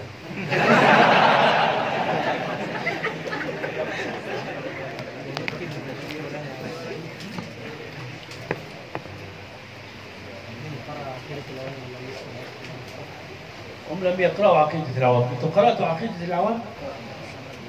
من قرأ عقيدة العوام يرفع يده. لازم تقرأ قبله. يا لازم تقرأ عقيدة العوام. يا شباب لا موبايلات هدية يا موبايلات هدية. هدية كل واحد يأخذ ما يريد. يلا مولانا. يلا. شباب رجاء. رجاء مولانا المنظم.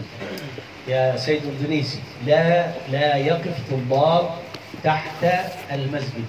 وأنا قادم في عشرة يقفون في قهوة وفي ناس تنظر. تخرج على البيت. تريد تستنى أصحابك بعيد. فهمت مولانا؟ عندما تأتي تصعد على طول. لا تجلس في الشارع مولانا. في جيران تغضب في جيران لا تغضب. يعني استعينوا على قضاء حواليكم بالإيه؟ نحن نمشي خمسة خمسة مولانا. ليس عشرة عشرة. نبدأ بالبنات. يلا يا بنات. خمسة خمسة. خمسة خ... ليس عشرة عشرة. ما فيش مانع نمشي في خلال نصف ساعة. نحن نذكر الله. اذكروا الله وصلى على الرسول صلى الله عليه وسلم. إيه المشكلة؟ رجاء لا أحد يقف تحت. لا عند الدرس ولا بعد الدرس.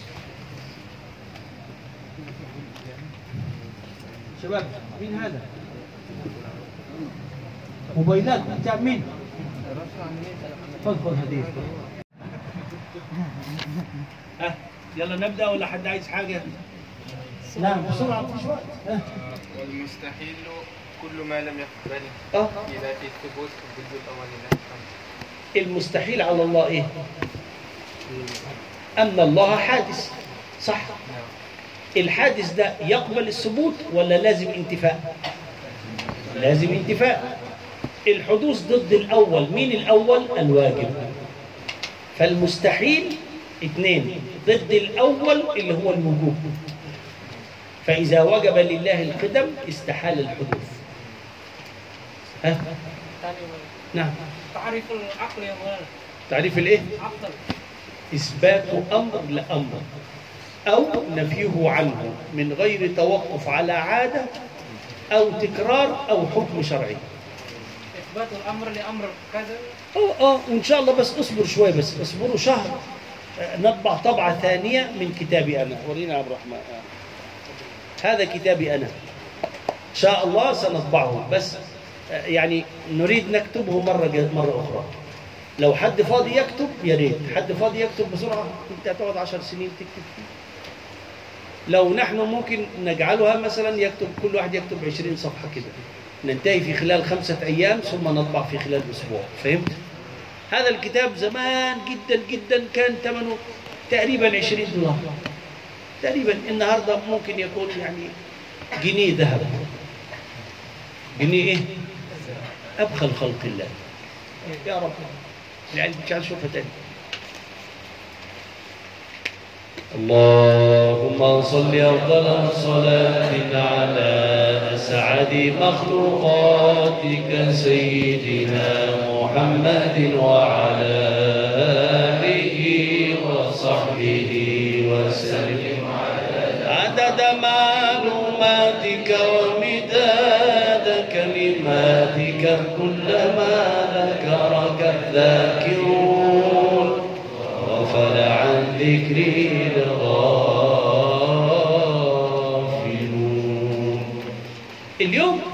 مسائل ليست صعبة ولكن معظمها قضايا فلسفية. قضايا إيه؟ إحنا عايزين نشرح شرح من غير مشاكل. اللي عايز مشاكل يذهب عند غيري فأنا كما قلت لكم رجل أطير في السماء. المشاكل دي لمن يمشي على الأرض وأنا لا أمشي على الأرض أبدا. المشاكل في علم العقيدة؟ اختلاط العقيدة بالمنطق. هذا في زمن الكفار. إحنا اليوم المراد من العقيدة نعرف ربنا. في مستوى أرقى بعد ذلك يتكلم في المنطق يتكلم في الفلسفة يرد على الملاحدة لكن ليس في هذا المستوى. فدايما كده يكون في ترقي في العلم يا ابني في ترقي. الخريدة كتاب سهل مبتدئين نقرأ الجوهرة إن شاء الله إن شاء الله. بس ليس الآن ممكن بعد فترة كده نشرحها برضه أيضا شرح مبتدئين. إيه الفرق بين الجوهرة وعقيدة العوام؟ بعض الدروس. إيه الفرق بين آه، عقيدة العوام والخريدة؟ بعض الدروس. فمثلا في الخريدة لا يوجد شروط ال- ال- الإمامة ولا يوجد المذاهب الأربعة. ولا يوجد ولا يوجد. حاجات كثيرة. آه لكن عندما نقرأ الجوهرة سنجد. طيب. اقرأ شرح الصاوي تجده سهل. طب اقرأ البيجوري أصعب شوية متوسط. اقرأ عبد السلام مش صعب قوي بس صعب. بس ده لمين؟ للطلاب الكبار. طلاب الإيه؟ إيه الفرق بين الثلاثة؟ ابدأ بالصاوي ثم البيجوري ثم عبد السلام. يبقى كده الكلام مفيد. لكن من البداية البيجوري صعب. من البداية عبد السلام صعب. من البداية الخريدة قبل عقيدة الأوام صعب. ونحن إن شاء الله سنعقد دورة في يوم. ممكن ساعتين أو ثلاثة في عقيدة العوام كلها. وتأخذون إن شاء الله إجازة لمن لم يكن حاضر معنا. بس يعني هذا يكون في وقت. السيد مصطفى الشيخ الأزهري وسيد الرحمن الأزهري يكون في وقت يعني إيه؟ قلوبهم صافية لله. متى تصفى قلوبهم؟ مش عارف. لكن في وقت الصفاء نحن نكلمهم. فنجعلها دورة مجانا ب 300 جنيه. مجانا بكم؟ ناخذ ال 300 جنيه. يعني ليس لنا. نشتري طعام للجن والشياطين. حتى إن جاءوا يجدوا طعام يأكلوا ويشربوا. شوية شوية شوية شوية شوية شوية ونحن كما قلت لكم في مسجد الظاهر من يحفظ عقيدة العوام من يحفظ الخريدة نعطيه كتاب هدية. يريد الإمتاع هدية؟ موجود. يريد شرح الرحبية؟ موجود. لو تريدون نشرح الرحبية أنا ليس عندي اعتراض. ممكن أربع مرات ستة. ستة ننتهي منها لكن الحساب نشرح باختصار. وأسأل الله أن يكون في وقت نفعل دورة خاصة بالحساب. عندنا متن وعندنا مذكرة في علم الحساب. الجمع والطرح والضرب والقسمة والنسبة. أدي دروس الحساب الخمسة. وعلم الحساب علم مهم. فعندنا كتاب قديم وعندنا مذكرة حديثة ممكن نطبع إن شاء الله ونقرأ معكم في علم الحساب. وهتكون دورة جيدة. في يوم ممكن في يومين ممكن في ثلاثة يعني خلاص ثلاثة كفاية لكن تفهم وتقرأ وتعرف لكن تعرف آه، علم الفرائض من غير علم الحساب صعب. إيه الصعب في علم الفرائض؟ الحساب. وأنا عارف أنكم علماء كبار في علم الحساب. فهمتم؟ عشان كده أنتم لا تفهمون فرائض. لكن لو فهمنا مبادئ الحساب الله يفتح الباب. في خير كتير إن شاء الله. في خير كتير إن شاء الله آه، إن شاء الله آه، نفعله.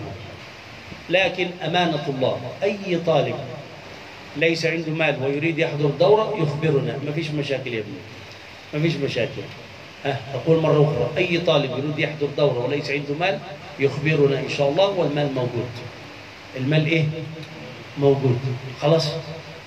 من جنيه إلى عشرة جنيه. ما فيش مشكلة. الواد ده مش كويس فهمت يعني جنيه من عشرة جنيه؟ ما هو الطبع وما هو العلة وما هو القوة المودعة؟ مسألة فلسفية. أو هذا إيه يا شباب؟ هذا إيه؟ هذا ماء وهذا أير وهذا أيع. بلغة قدح مية. هذا مية. أنا عطشان الآن أشرب أهو.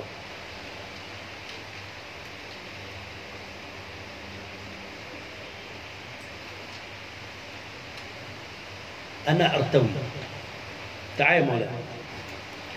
هل الماء هو الذي جعلك ترتوي؟ هل الله خلق الري في الماء وترك؟ ثلاثة. هل الري من الله والماء سبب؟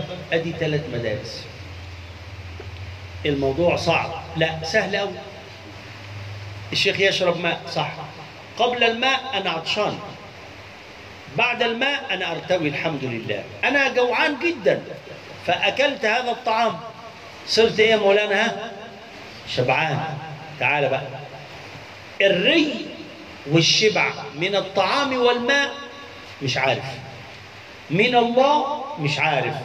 من قوة خلقها الله وترك مش عارف. بالراحة شوي.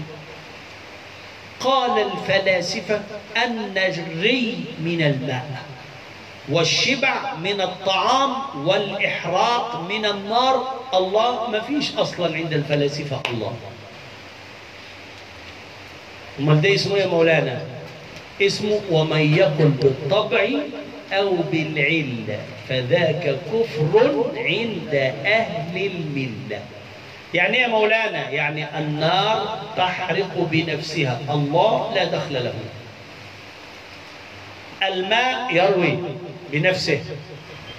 الطعام يشبع بنفسه. طب ربنا بيعمل إيه؟ ما فيش ربنا عند الفلاسفة الكفار ليس الفلاسفة المسلمين. الفلاسفة الكفار خلاص ما فيش ربنا. أهل الله.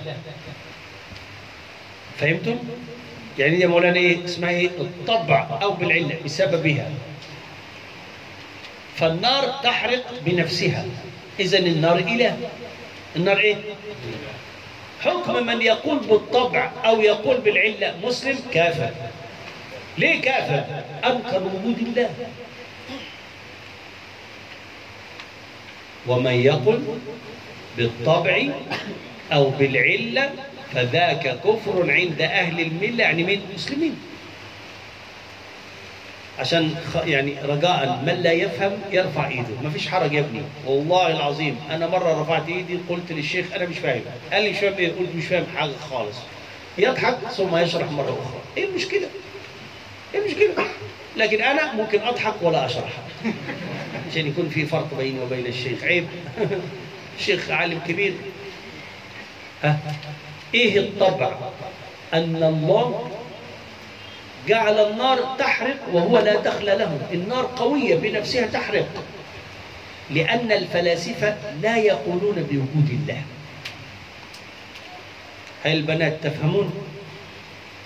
الرأي الثاني ومن يقل بالقوة المودعة فذاك إيه؟ بدعي فلا تلتفت. الرأي الثاني ده الرأي المعتزلة. وهم أهل بدعة مش كفار أهل بدعة. ماذا يقولون؟ يقولون أن الله خلق في الماء الري. ده وسط شوية كده بين الكفار وبين أهل السنة. الله خلق الري فين؟ في الماء. يعني الله موجود؟ موجود لكن الماء يفعل ما يشاء. الماء يفعل إيه؟ الله خلق الشبع في الطعام. الله خلق الشبع فين؟ طب اثنين ثلاثة الله خلق الإحراق في النار. يبقى النار تحرق بقدرة الله لكن النار تفعل ما تشاء. الماء يروي بقدرة الله لكن الماء يفعل ما يشاء. آه ادي القوة المودعة. كأن الله ليس له اختيار. صاحب هذا القول المعتزلة هم أهل بدعة. طب أهل السنة أن الماء سبب. طب الري من الله. أنا جوعان. آه عاوز أشبع. كل من الممكن آكل ولا أشبع. ومن الممكن آكل قليل وأشبع. إذا الشبع ها من مين؟ ليس في الطعام. الطعام سبب. الفهم من مين؟ من الله. بس الشيخ سبب الكتاب سبب. فأنا سبب أشرح لكن الفهم ليس مني. الفهم من مين؟ بدليل أنك ساعات تفهم ساعات لا تفهم ساعات تنام ساعات تفكر في أمر آخر. مش عارف. يبقى أنا عندي كده ثلاث مدارس. واحد رأي الفلاسفة الكفار. أن النار تحرق بنفسها النار إله. اثنين رأي المعتزلة المبتدعة أن الله خلق الإحراق في النار وتركه.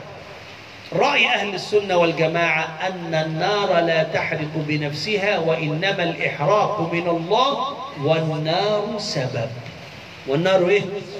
بس خلاص أدي المسألة. أدي أصعب أصعب ما في الخريدة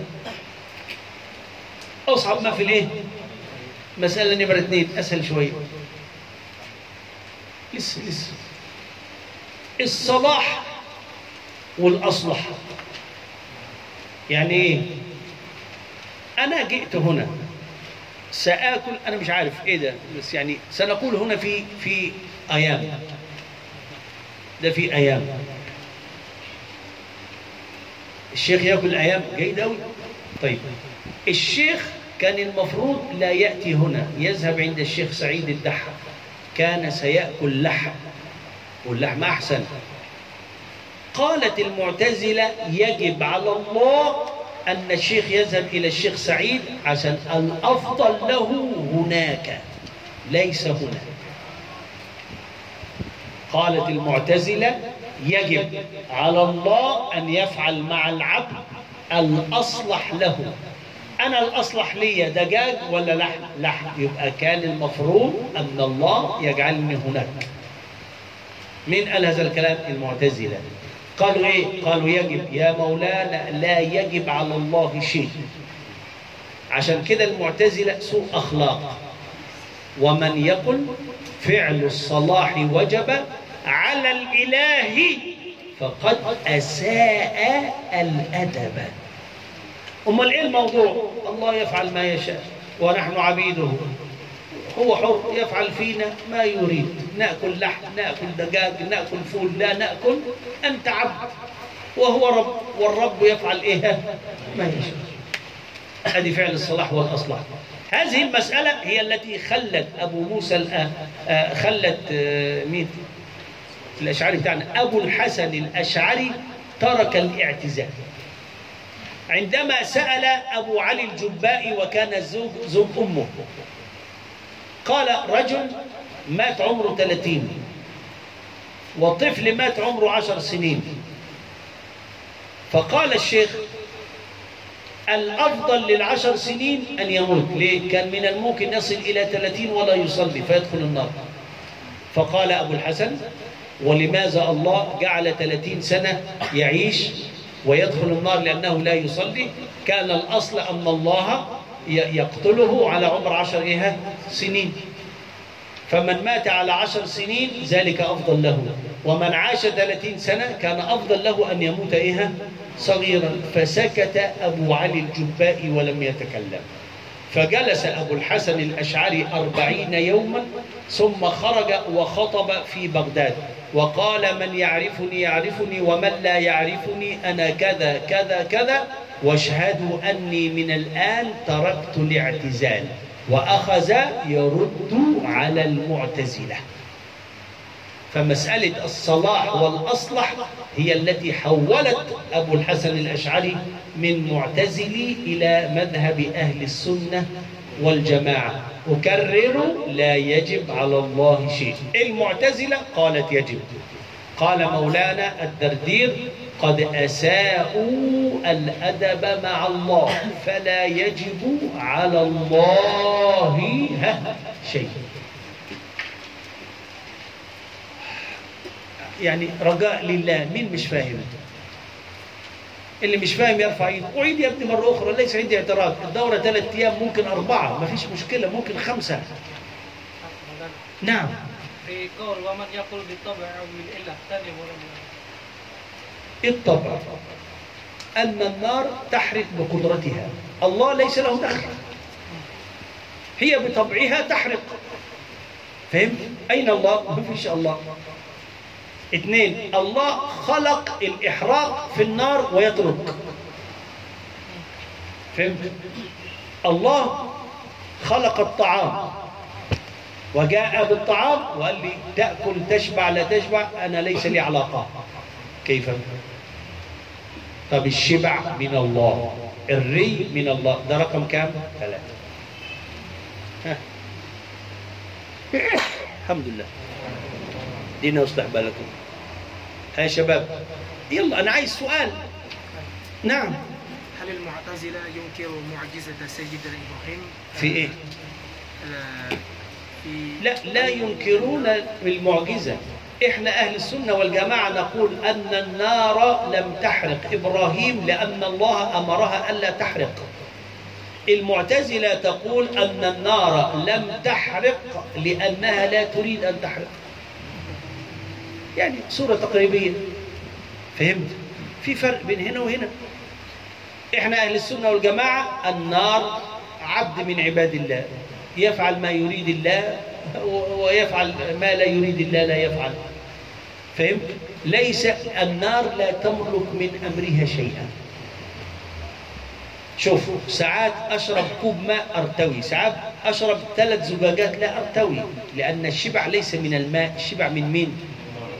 لو كان الشبع من الطعام كان كلنا يأكل رغيف يشبع لكن في واحد يأكل اثنين لا يشبع واحد يأكل ثلاثة لا يشبع. صح؟ فاهم يا سيد بطاطس؟ تسأل السؤال وتمشي. أنت مش بطاطس أنت كنتن بتحويل الشفتين إلى اليمين كنتن سأل السؤال ثم خلاص. ترك. قوم جيلا ها؟ ما الشيء الذي جعل أبو الحسن الأشعري يترك الم- المعتزلة؟ أن المعتزلة تقول يجب على الله أن يفعل ما فيه خير لك. فجاءهم بمثال هذا المثال ضد مذهبهم. لو كان الخير لأبي لهب أن يدخل الجنة كان مات قبل البعثة صح؟ طب عاش بعد البعثة وكفر يبقى أن يعيش ليس خيرا له. فلو كان يجب على الله أن يفعل الخير مع أبي لهب كان قتله قبل الإسلام. فهمت؟ هذه المسألة. لا يجب على الله شيء. لازم تعرف هذا الكلام. إلا لو هو أوجب. كتب ربكم على نفسه الرحمة. ماذا أفعل أنا؟ لا شيء. أكرر. كتب ها ربكم على نفسه الإيه؟ يبقى هو الذي فرض على نفسه لا أنا. الشنطة فين الحقيبة فين أي خذ بس خذ أخذ بعدين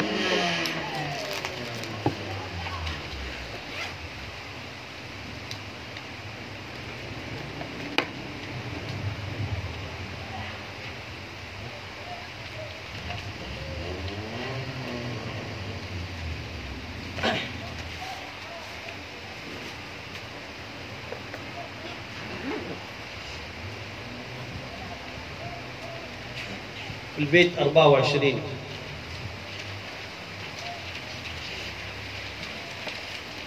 والفعل فالتأثير ليس إلا للواحد القهار الواحد في الأسماء والذات والصفات. القهار الذي قهر الخلائق بالموت وقهر الملوك بالذل. والفعل فالتأثير ليس إلا لمين؟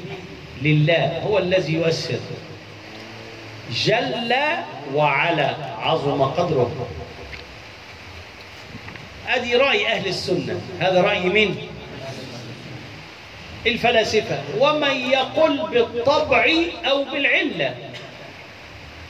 فذاك يعني هذا كفر عند أهل الملة أي الإسلام. وسمي الإسلام ملة لأن الله أملاه لجبريل. وجبريل أملاه للرسول صلى الله عليه وسلم والرسول أملاه لنا. فهمتم؟ لو آه ومن يقل بالقوة المودعة. الله خلق الري في الماء ويمشي. فذاك بدعي قول لا أساس له. فلا تلتفت يعني لا تهتم بكلام المعتزلة.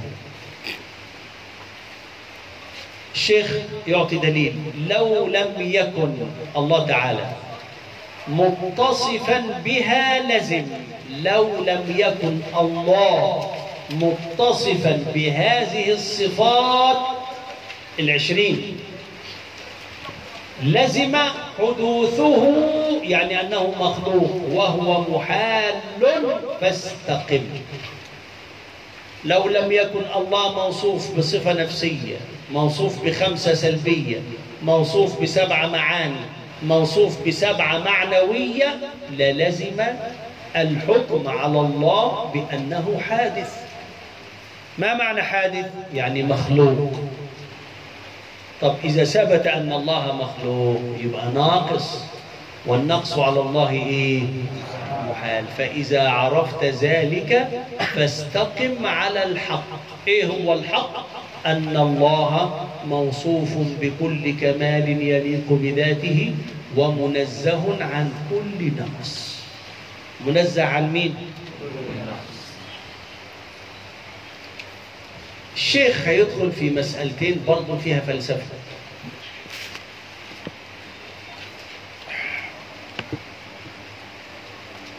الله منزه عن التسلسل. الله منزه عن الدور. ما معنى الدور وما معنى التسلسل؟ بالراحة كده. يعني إيه تسلسل؟ يعني لا نهاية. لا نهاية. أنت تتزوج تنجب أولاد. أبوك وأمك يتزوجان أنت تأتي. جدك وجدتك يتزوجان جاء أبوك. و و و و إحنا انتهى عند آدم وحواء. أما هؤلاء الكفار ما فيش. لأن الإنسان خلق من الطبيعة. يعني إيه خلق من الطبيعة؟ يعني لا نهاية. يعني لا إيه؟ ما دام لا نهاية إذا ما فيش إله. يبقى ما هو التسلسل؟ لا نهاية لا نهاية للخلق. يعني إيه؟ يعني لا يوجد إله. فين الإله؟ طبيعة. طبيعة. مش قلت لك الذيها دايما تأتي وأنا ماشي على طول. آه. كتاب الخريده بتاعي يا نزيهه وجدتيها. حد وجده على الكمبيوتر أو على الهارد؟ كتاب الخريده افتكر يا نزيهه كده عشان أنا عايز أطبعه يا بنتي. افتكروا افتكروا بس. ما هو الدور؟ الدور مولانا كأننا ندور في دائرة لا تنتهي. يعني إيه؟ وجود ألف متوقف على وجود باء سهلة. وجود باء متوقف على وجود جيم سهلة. المشكلة؟ وجود جيم متوقف على وجود ألف. يبقى ألف يتوقف على باء. باء يتوقف على جيم جيم يتوقف على ألف ألف على باء باء جيم جيم ألف ألف باء باء جيم جيم ألف. كأننا يا مولانا نمشي في دائرة ليس لها نهاية. فين الخالق؟ مفيش ومن هنا من قال بالدور والتسلسل ذلك ليس مسلم كافر. أمال إحنا بنقول إيه؟ بنقول أن العالم له نهاية والخلق له نهاية. والوجود له نهاية لكن كله يتوقف عند الله. كله إيه؟ عند مين؟ عند الله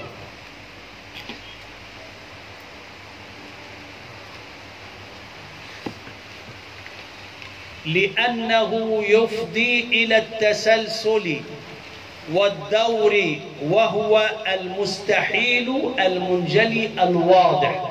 مستحيل أن نصف الله بالدور مستحيل أن نصف الله بالتسلسل وهذا واضح في البطلان لماذا؟ لأنهما يؤديان إلى لا نهاية والعالم له نهاية لأن كل حادث له إيه؟ نهاية يعني تعظيم لله فهو الجليل الكامل في الصفات. والجميل والولي الذي تولى الخلق. والظاهر قدرته. القدوس المنزه عن كل نقص. والرب المسؤول عن خلقه. العلي الذي ترفع عن خلقه. فهو الجليل الكامل في, في الصفات. وهو الجميل في الذات والصفات. والولي المسؤول الذي تولى شؤون خلقه. والظاهر قدرته. والظاهر إيه؟ القدوس الذي تقدس وتنزه عن النقص. الرب المسؤول عن خلقه العلي المترفع عن خلقه.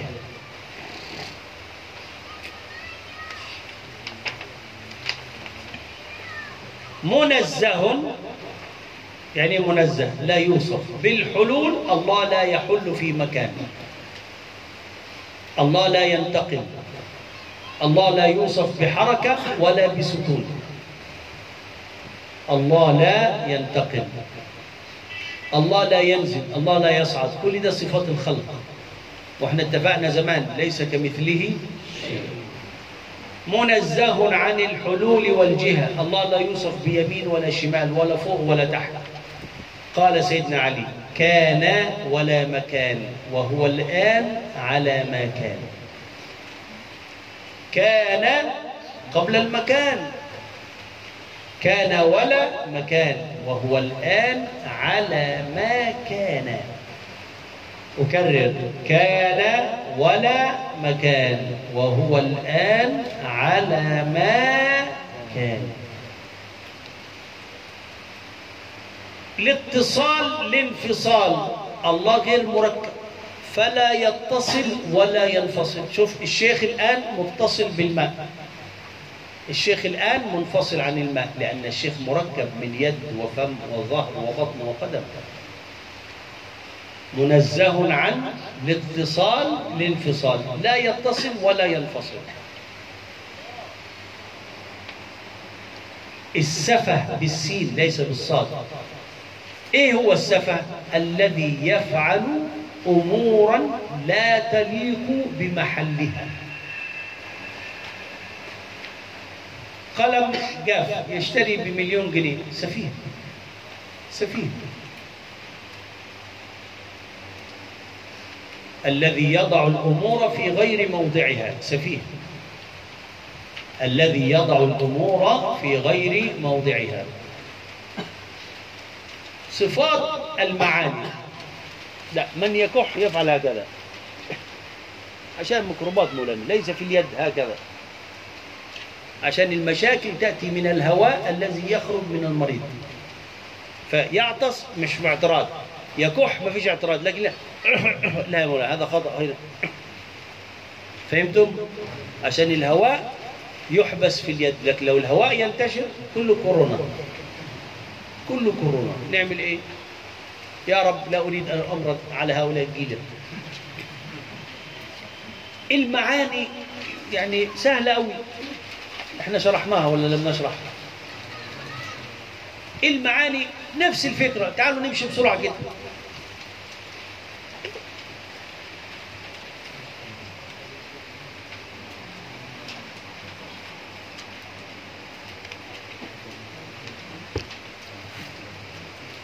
هي صفات متعلقة بالذات. قديما. غير الذات.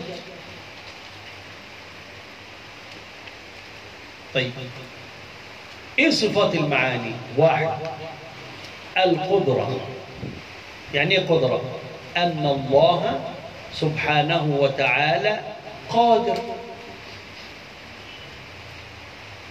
إن لم يوصف بالقدرة لوصف بالإيه؟ بالعجز. العجز نقص ولا كمال؟ إذا هو محال. إذا هو إيه؟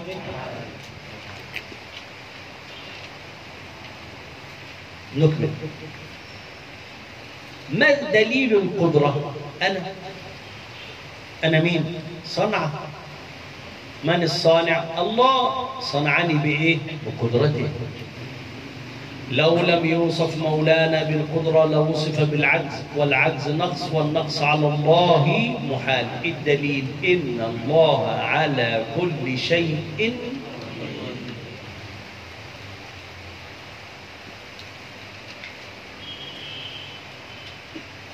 الإرادة. يعني الإرادة؟ يفعل ما يشاء.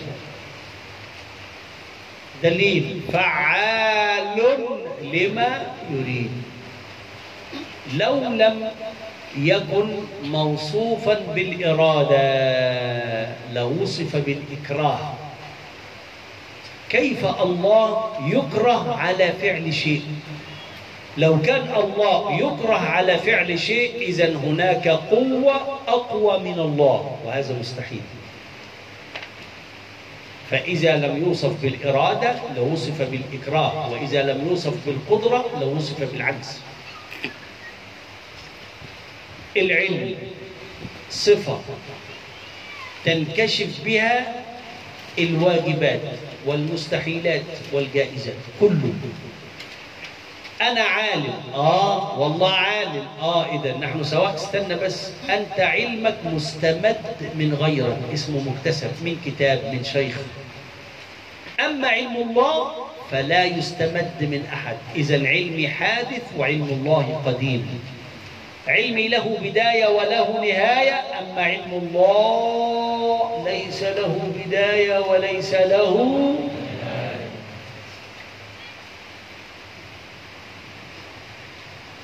إذا لم يوصف بالعلم لوصف بالجهل والجهل نقص والنقص على الله. الحياة. أنا حي. آه والله حي. نعم. إذا سواء يا مولانا استنى. أنت حي ببداية ولك نهاية. أنت حياتك مستمدة من وجود الله. أما الله حياته لا بداية ولا نهاية ولا تستمد من أحد. هو الأول وال إن لم يوصف بالحياة لوصف بالموت.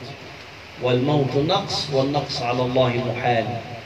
إيه الدليل. الله لا إله إلا هو الحي.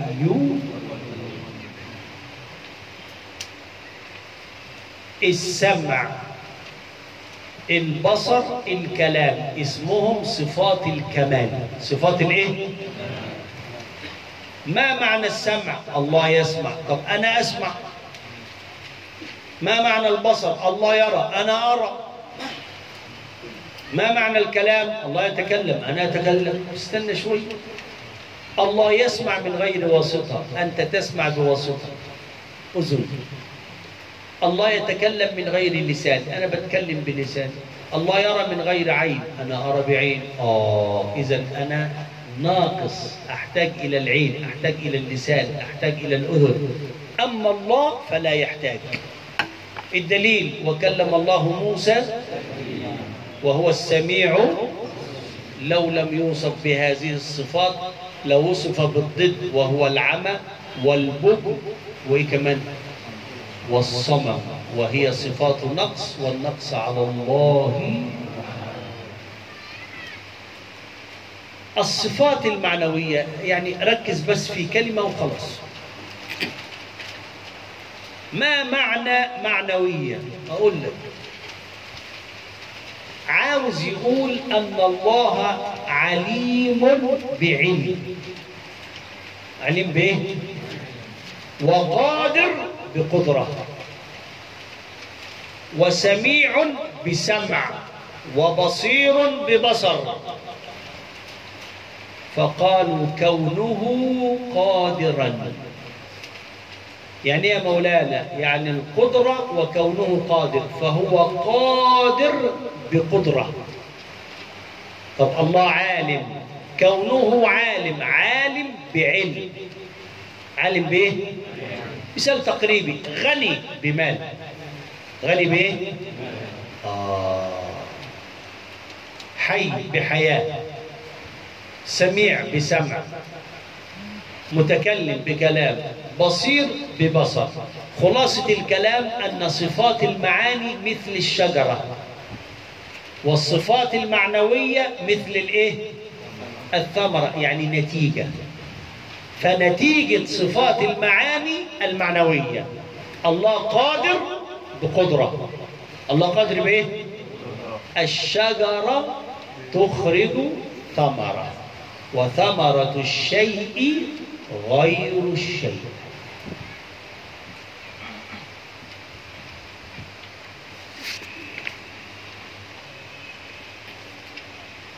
ثم المعاني سبعة للرائي. أي علمه المحيط بالأشياء. حياته وقدرة إرادة وكل شيء كائن أراد. وإن يكن بضده قد أمر. سنشرح. فالقصد غير الأمر فاطرح اطرح يعني اترك. المرى يعني الشك. فقد علمت أربعا أقسام في الكائنات يعني في الخلق. فاحفظ المقام جاء بها لتكملة البيت. أنا عندي أربع أقسام في الإرادة. أربع أقسام في الإرادة.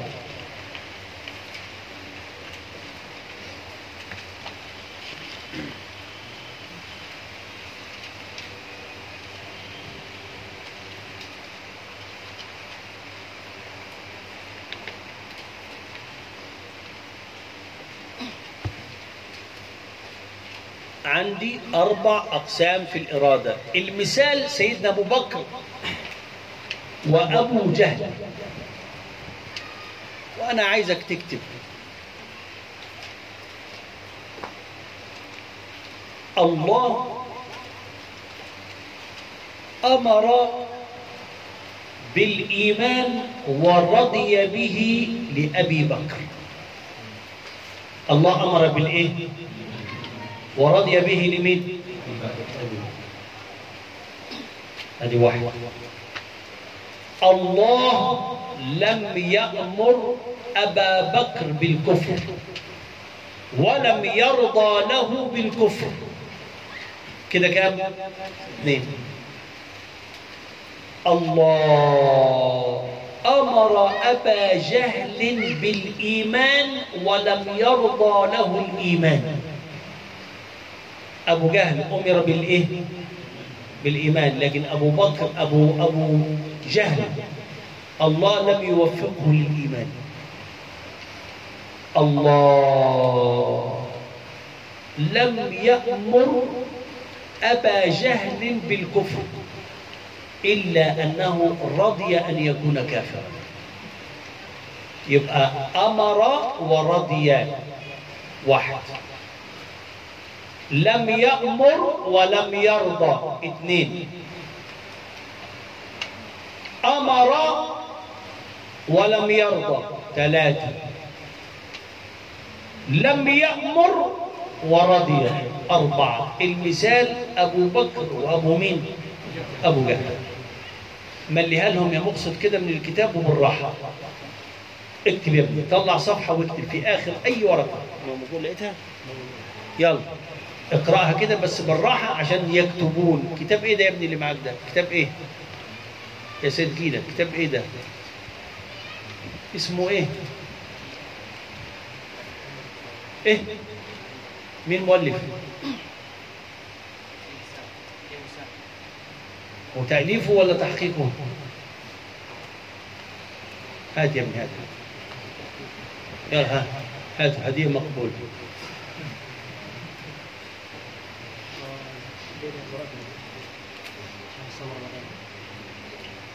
لا هذا شرح الدردير هو يحقق. ماشي ربنا يكرمه جميل. هذا شرح مولانا الدردير نفسه. ها يلا. الشيخ حسام رضي الله عنه وارضاه هو يحقق فقط. ها يلا. بسم الله الرحمن الرحيم. الحمد لله رب العالمين والصلاة والسلام على أشرف المرسلين سيدنا محمد بن عبد الله ورسوله لا حاول الصوت يبقى واضح يا مقصد ابعدوا شوية يطلع واضح يلا وعلي صوتك شوية. علي صوتك شوية ها؟ فقال المصنف رحمه الله تعالى ونفعنا بعلومه وعلوم مشايخنا ومشايخهم هذا ليس المصنف. هذا ليس المصنف هذا أنا يا جيلة. هذا كلام الشارح يلا. قول قول قول. قال الشارح رضي الله عنه وأرضاه. أي حاجة. يلا. قول يا ابني قول. تنقسم الكائنات إلى أربعة أقسام. أنا عايزك تملي يلا. اكتب يا ابني. ها واحد. مأمور به ومراد. مأمور به ومراد. أمر الله أبا بكر بالإيمان وأراد له الإيمان. بس اكتب اللي أخوك بيقوله. اكتب يلا ها. كإيمان أبي بكر الصديق رضي الله عنه. آه أمره بالإيمان ورضي له الإيمان. هو حر يفعل ما يشاء. اديهم فرصة عيدها تاني. عيد مرتين كأن كل مرة نقرأ ثلاث مرات عشان المتأخر. يلا ها بس بالراحة كده ها. مأمور به ومراد تمشي. كإيمان أبي بكر الصديق رضي الله عنه. كتبت يا فارس. أراد الله له الإيمان وأمره به. الثاني غير مأمور به. غير مأمور به. ها؟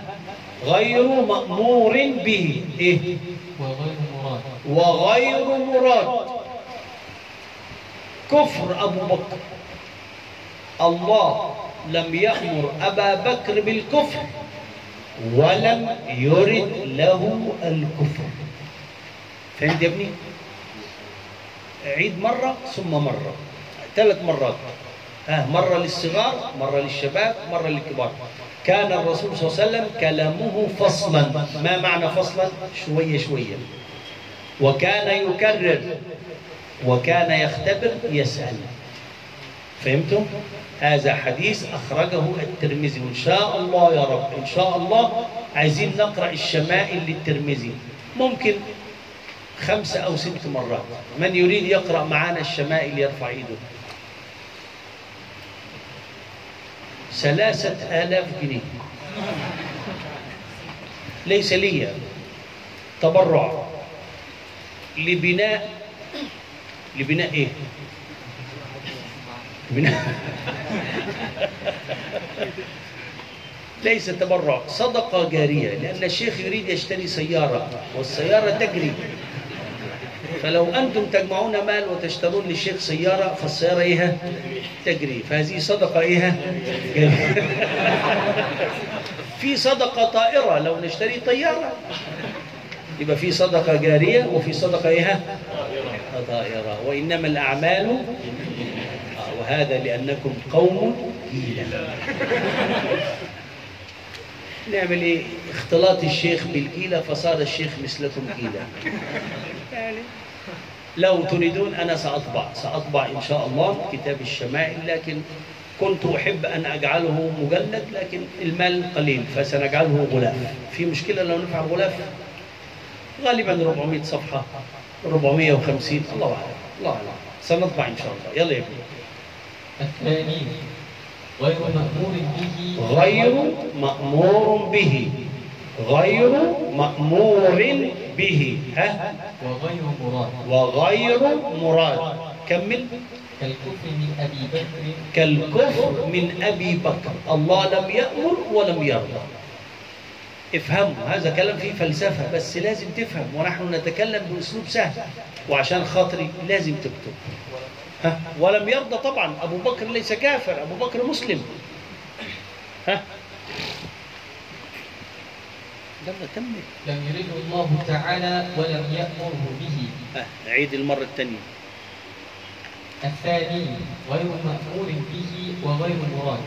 كالكفر من أبي بكر رضي الله عنه لم يرده الله تعالى ولم يأمر به. الثالث مأمور به وغير مراد. أمره بالإيمان ولم يرد له الإيمان ولم يرد له الإيمان. آه ده رقم ثلاثة؟ إيه هو؟ مأمور به مأمور به. الإيمان لأبي مين؟ لأبي جهل. الله أمر بالإيمان. إيه كمان؟ كمل. ولم يرد له ولم يرد لم يوفق الله أبا جهل للإيمان. فهمتم؟ الرسول صلى الله عليه وسلم ذهب إلى أبي جهل ودعاه للإيمان إذا الله أمره بالإيمان ولكن الله لم يرده مؤمن لم يوفقه للإيمان فمأمور وغير مراد. عشان كده فالأمر فالأمر إيه؟ غير الإرادة. الأمر غير الإيه آه أمر ولم يرد. يلا كده ثلاثة؟ أربعة. رجاء من لا يكتب أنا زعلان منه. لماذا لم تكتب؟ عبد الرحيم اكتب يا ابني لله اكتب لله. الله أعلم نطبع الكتاب أو لا نطبع. فقد علمت أربعا أقسام في الكائنات فاحفظ المقام. فين الأقسام الأربعة؟ مش موجود. يعني كشرح لكن نحن نشرحها ونلخصها بأسلوب سهل. لكن يقرأ هو مش فاهم حاجة. فقد علمت أربعا أقسام في الكائنات فاطرح المقام كله يحفظ ويكرر. لكن إيه الأربع أقسام؟ أهو. أمر وأراد. لم يأمر ولم يرد. أمر ولم يرد. ها خش على اللي بعد كده.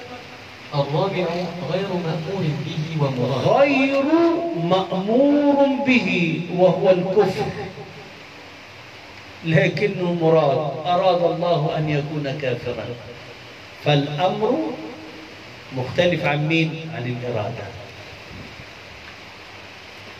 ككفر أبي جهل. غير مراد. غير مأمور به استغفر الله. غير غير مأمور به لكن الله يريده. فكتب له أن يكون كافرا.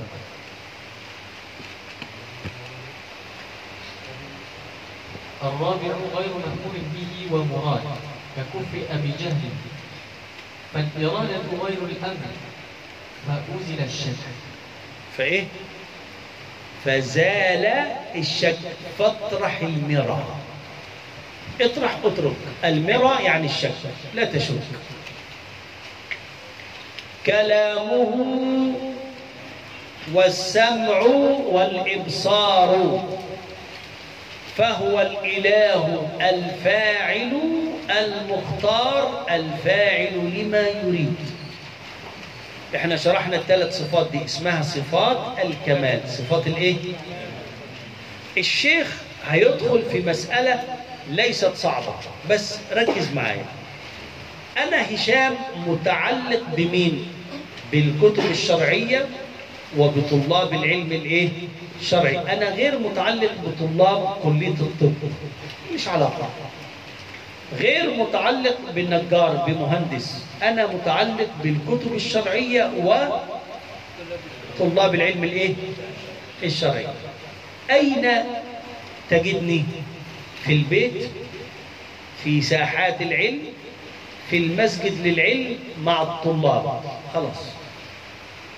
أنا لا أذهب إلى مصنع ولا أذهب إلى مستشفى ولا أذهب إلى الجبل ليس لي علاقة بهذا. الصفات السبعة المعاني ستنقسم إلى أربعة. صفة الحياة لا تتعلق بشيء. يعني التعلق الوظيفة. يعني إيه التعلق دائرة العمل. الشيخ بيقول لي وواجب تعليق ذي يعني هذه الصفات حتما دواما ما عدا الحياة. كل صفة لها تعلق يعني تعلق وظيفة. لها إيه؟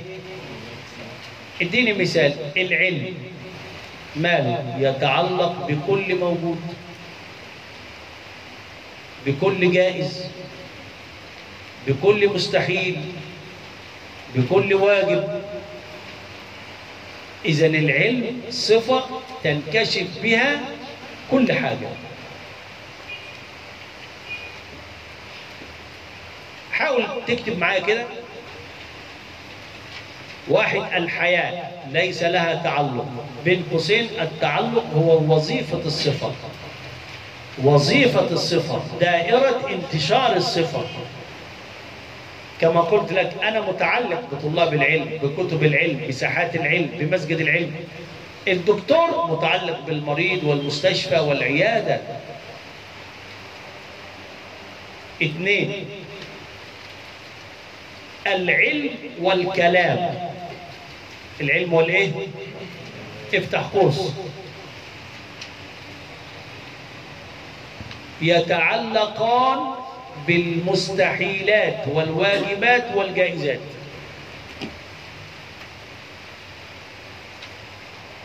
ثلاثة القدرة والإرادة. همل تاني وثالث ورابع. القدرة والإيه؟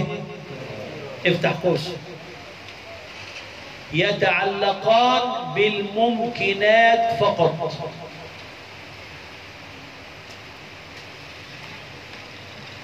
أربعة السمع والبصر.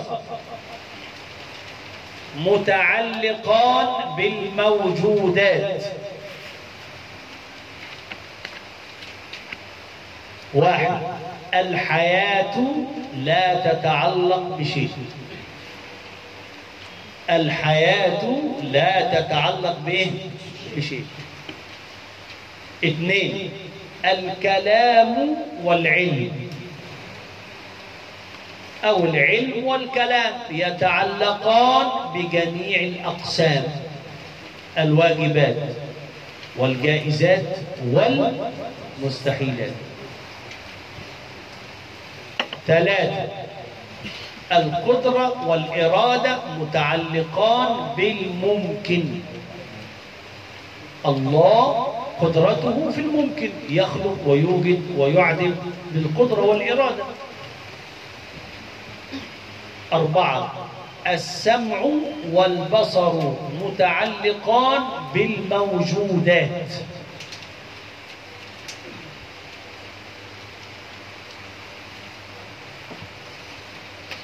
فالعلم جزما والكلام السامي العظيم تعلقا بسائر يعني جميع الأقسام واجبات ممكنات مستحيلات الممكن والجائز سواء.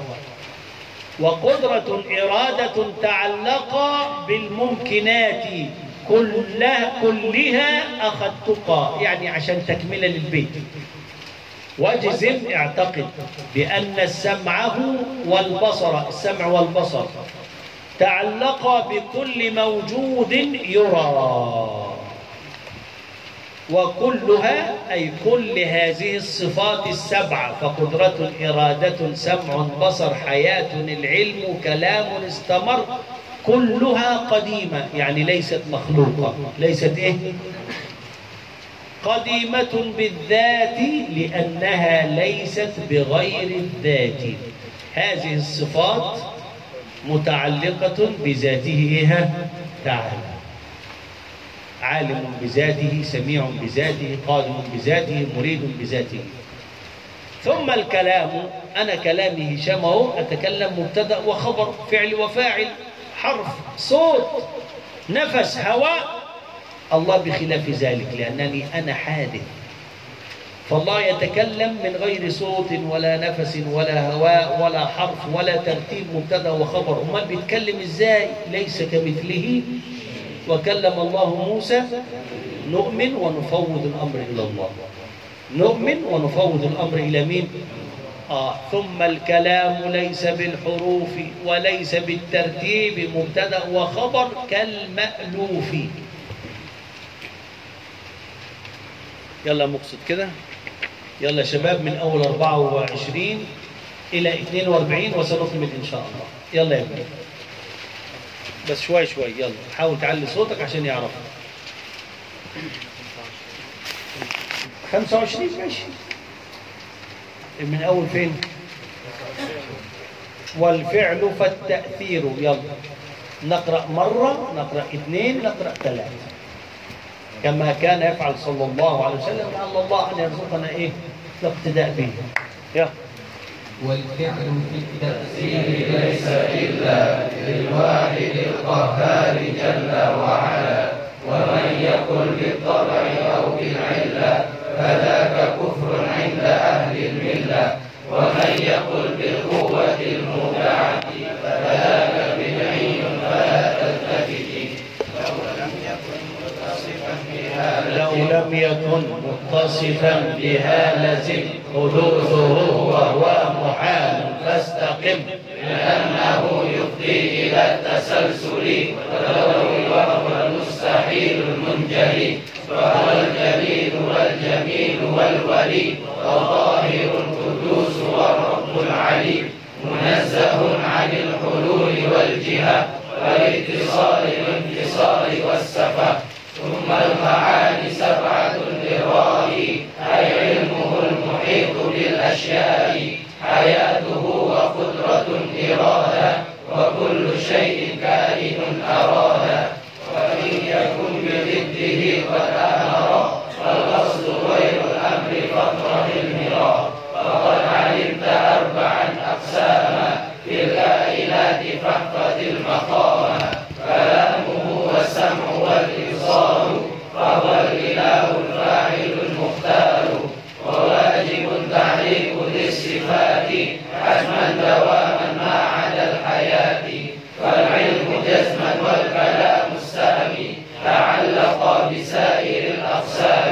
وقدرة إرادة تعلق بالممكنات كلها أخذتقا وذهن أن سمعه والبصر تعلق بكل موجود يرى. وكلها قديمة بالذات لأنها ليست بغير الذات ثم الكلام ليس بالحروف وليس بالترتيب كالمألوف. والفعل ليس إلا للواحد القهار جل وعلا ومن يقل بالطبع أو بالعلة فذاك كفر عند أهل الملة. ومن يقل بالقوة المدعة فذاك بدعي فلا تلتفت لو لم يكن متصفا بها لزم حدوثه وهو محال فاستقم. يفضي إلى التسلسل والدور وهو المستحيل المنجلي. وهو الجليل والجميل والولي والطاهر القدوس والرب العلي منزه عن الحلول والجهة والاتصال الانفصال والسفة.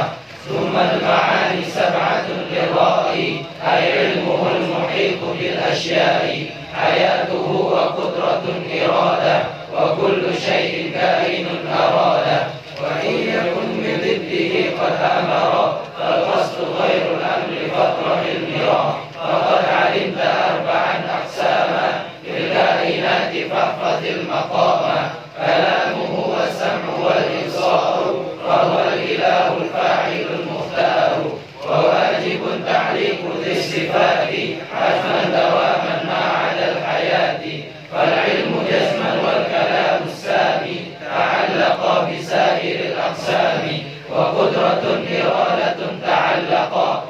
بالممكنات كلها أخططا وزد بأن سمعه والبصر تعلقا بكل موجود يرى. وكلها قديمة للذات لأنها ليست بغير الذات. ثم الكلام ليس بالحروف وليس بالتركيب كالمألوف والفعل في التأثير ليس إلا للواحد القهار جل وعلا. ومن يقل بالطبع أو بالعلة فذاك كفر عند أهل الملة. ومن يقل بالقوة المداعة فذاك بدعي فلا تلتفت. لو لم يكن متصفا بها لزم حدوثه وهو محال فاستقم لأنه يفضي إلى التسلسل والدور وهو المستحيل المنجلي. فهو الجليل والجميل والولي والظاهر القدوس والرب العلي منزه عن الحلول والجهة والاتصال الانفصال والسفة ثم المعاني سبعة للرائي أي علمه المحيط بالأشياء حياته وقدرة إرادة وكل شيء كائن أراد وإن يكن بضده قد أمر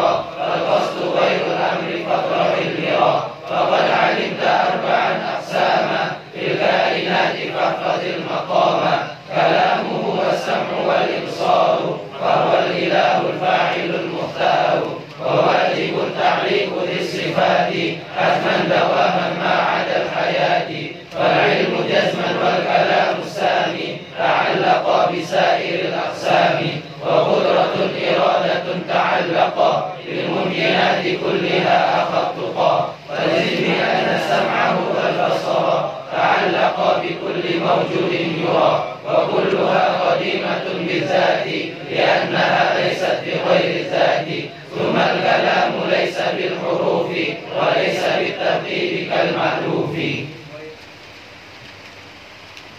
ويستحيل ضد ما تقدم من كل صفة ثبتت لله من العشرين.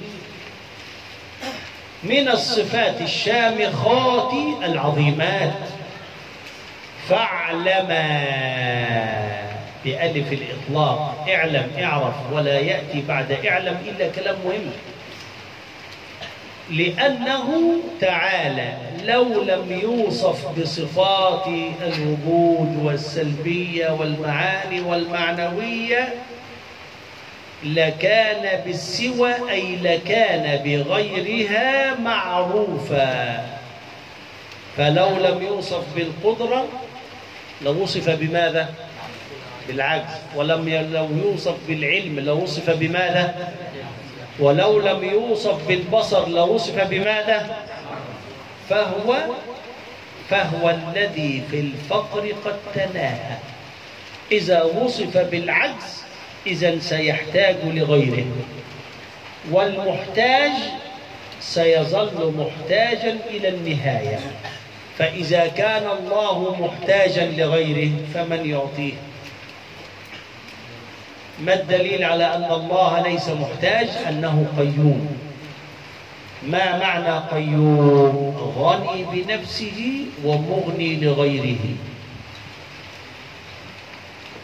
والواحد سبحانه وتعالى المعبود من الخلق سبحانه وتعالى لا يفتقر لا يحتاج.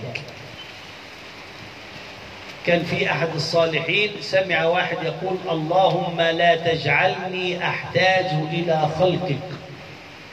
فقال الرجل يا هذا لقد دعوت على نفسك بالموت.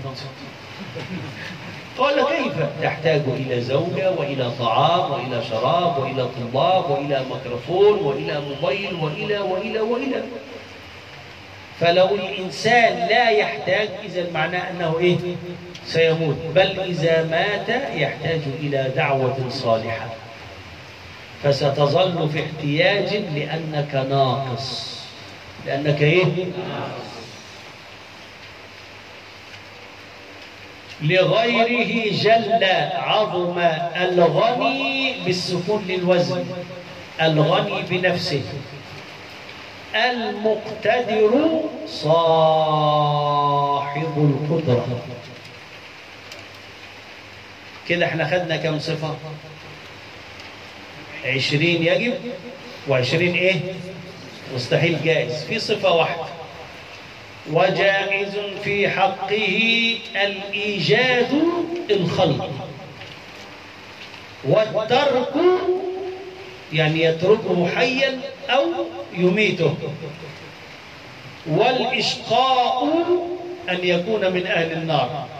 والإسعاد أن يكون من أهل الجنة. إذا الله يجعلك من أهل الجنة جائز يجعلك من أهل النار جائز. يحييك جائز يميتك جائز فعال لما؟ هذا ما شرحته بقى. ومن يقل فعل الصلاح وجب على الإله قد أساء الأدب وهم المعتزلة. وجزم اعتقد. أخي برؤية الإله في جنة الخلد بلا تناهي سنرى من غير شك. إذ الوقوع جائز بالعقل. يعني إيه بالعقل؟ في دليل عقلي على رؤية الله. وقد أتى فيه في مسألة الرؤية دليل النقل من القرآن والسنة وسنحكي. نقف عند خمسين. ركز بقى معايا في هذه المسألة. هل سنرى الله يوم القيامة في الجنة؟ قالت المعتزلة لن نرى لا في دنيا ولا في جنة ولا في نار ولا في يوم القيامة. ليه؟ لا تدركه الأبصار وهو يدركه ده دليل المعتزلة على النفي. اثنين أنت تراني ولا لا تراني؟ تراني؟ إذا أنا محدود. الشيخ طوله متر وزيادة. عرضه نصف متر. الشيخ له فوق وله تحت وله يمين وله شمال. إذا رؤيتك لي حيزتني. جعلتني فين؟ في حيز. في مكان والله منزه عن المكان ومنزه عن مين؟ عن التحيز. هذا كلام المعتزلة كلام جميل. طب استنى شوية قال أهل السنة والجماعة سنرى الله في الجنة ويوم القيامة. يا راجل على الأرائك ينظرون. تنظر إلى مين؟ إلى الله. وجوه يومئذ إلى ربها. لهم الحسنى الجنة وزيادة رؤية الله. فهمت؟ أدي دليل الإيه؟ النقل. تعال دليل العقل. موسى عليه السلام نبي معصوم ولا غير معصوم؟ إذا لا يفعل حرام ولا مكروه صح؟ لو كان موسى يعلم أن الرؤيا ممنوعة ما طلبها. سيدنا موسى قال ربي أرني أنظر إليك. صح؟ إذا لو كانت الرؤيا ممنوعة ما إيه؟ ما طلبها. طب الرؤية جائزة عقلا؟ آه. إزاي؟ الله تعالى أخبرنا أن الكافر يدخل الجنة. متى حتى يلج يعني يدخل حتى يلج الجمل في سم الخيار. متى يدخل الكافر الجنة؟ إذا دخل الجمل في ثقب الإبرة هذا جائز عقلا ولا مستحيل؟ إذا علق الله دخول الكافر الجنة على أمر مستحيل. تعال. ربي أرني أنظر إليك. استنى يا سيدنا موسى. نعم. انظر إلى الجبل. فإن استقر مكانه استقرار الجبل مستحيل ولا جائز؟ لا اللي مش فاهم يقول. هذا الكلام إن شاء الله في الجوهرة سأشرحه بسرعة إذا كنا نفهم. الله. سيدنا موسى بيقول له يا رب أنا أريد أن أراك. ربنا قال له حاضر تراني. بس تراني بشرط. فعلق الرؤيا على أمر انظر إلى الجبل. فإن استقر مكانه فسوف إيه؟ إذا الله علق الرؤيا على أمر ممكن ولا مستحيل؟ ممكن. الجبل ممكن. الجبل ممكن يستقر. فدل على أن الرؤيا جائزة. إلا أن الله تجلت أنواره للجبل فالجبل لم يتحمل. لم يتحمل الأنوار. إيه اللي حصل يا مولانا؟ فسقط على الأرض. رأى موسى أثر الرؤيا. أثر الأنوار في الجبل فلم يتحمل فأغشي عليه. فلو كان الله نظر إلى موسى من أول الأمر لمات موسى. لمات مين؟ طب هل الرسول صلى الله عليه وسلم رأى ربه في الإسراء والمعراج؟ أربع أقوال. أربع أقوال. اكتب اكتب لله. اكتب لله لا تكتب. ما أعمل إيه؟ واحد. لم يرى. لم يرى. هذا رأي السيدة عائشة. اثنين رآه بعينه. ابن عباس. ثلاثة رآه بقلبه. أربعة التوقف.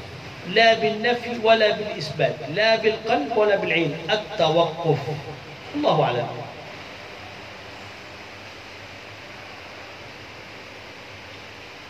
هنا في خلاف بين الصحابة صح؟ دين في خلاف بين الصحابة.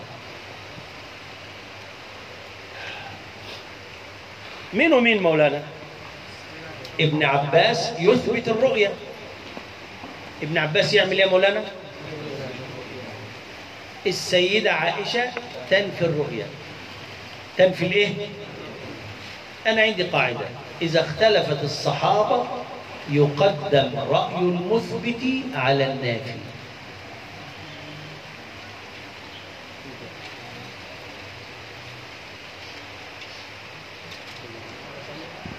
إذا اختلفت الصحابة. السيدة عائشة تقول لا يرى سيدنا ابن عباس يقول يرى. إذا اختلفت الصحابة يقدم المثبت على النافي. لأن المثبت لا يثبت إلا عن دليل. لأنها مسألة ليست اجتهادية. ليست إيه؟ سؤالي كالآتي السؤال كالآتي. أكرر. أكرر. هل ابن عباس يثبت أنه رآه اجتهادا؟ لا لابد عن سماع. لابد عن إيه؟ سماع. إذا رأي أهل السنة والجماعة مختلف. سيدة عائشة قالت لا يرى. ابن عباس يرى ومعظم العلماء تؤيد ابن عباس لأن المثبت يقدم على النافي. يا رب تكونوا استفدتم شيئا من الدرس اليوم. في استفادة؟ نعم. في سؤال؟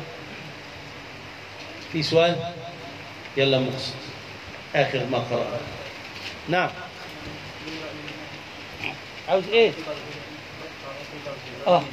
رأي بعض العلماء لكن لم يذكروه لم يذكروا من قال بقول رآه بقلبه. لكن رأي من أهل السنة والجماعة.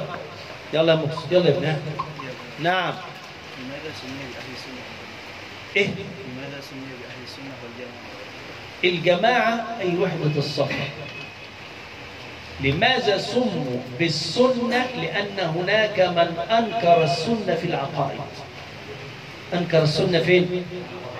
لكن أهل السنة والجماعة يؤمنون بالعقائد في الإيه؟ يؤمنون بالحديث فين؟ في العقائد فهمت؟ قول يا سيدي ويستحيل ضد ما تقدم من الصفات الشامخات فاعلما لأنه لو لم يكن موصوفا لهذا كان بالسوى معروفا وكل من قام به سواها فهو الفقر والواحد المعبود لا لغيره جل الغني لا ليس الغني جل الغني المقتدر عشان الوزن بالسكون. ها؟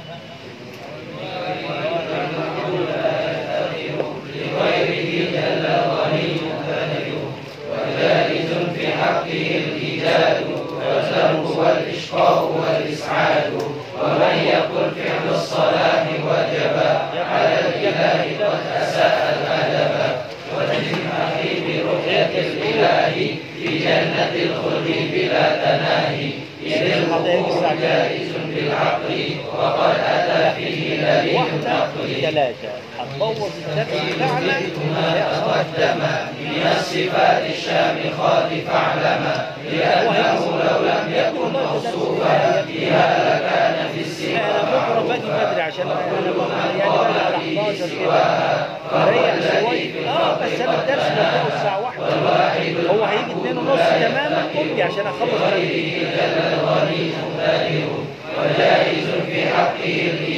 على بال ما يجي لو جه بدري مش مشكله إحنا هنسلم عليه ونمشي إحنا عشان كده كده مش هنسجل يجي براحته اول ما يجي إحنا هنمشي سهله سهله إحنا كده كده مش بنسجل مش مشكلة. ماشي.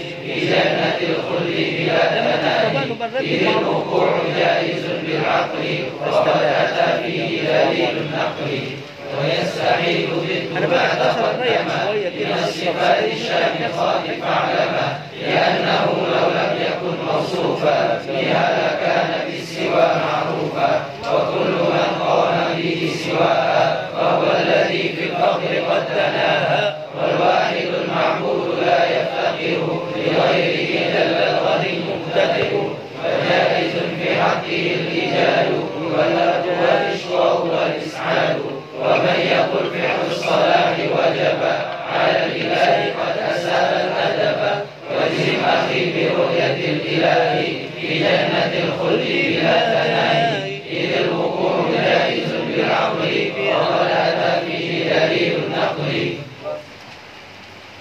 أمانة الله تفهمون ولا لا تفهمون؟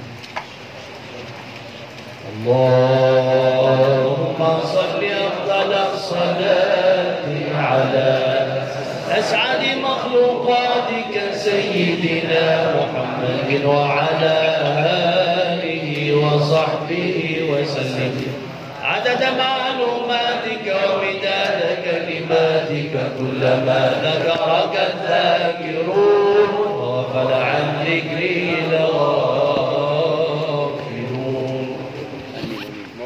الشيخ زكريا وزي الفل يا حبيبي ربنا يخليك ربنا يطول عمرك. أنا مرة كنت بتوضى ودلوقتي أهو في درس أهو يا دوبك لسه فاتح على سعادتك ربنا يخليك يا مولانا لا أنت حبيبي ربنا يبارك لك. لا والله ما أقدرش ما أقدرش بس كان في درس. لا لا لا لا, لا والله بس كان في درس بس. كان في درس. طمنا عامل إيه أنت؟ الله يخليك يا سيدي الله يخليك. كله بخير والله كله بخير.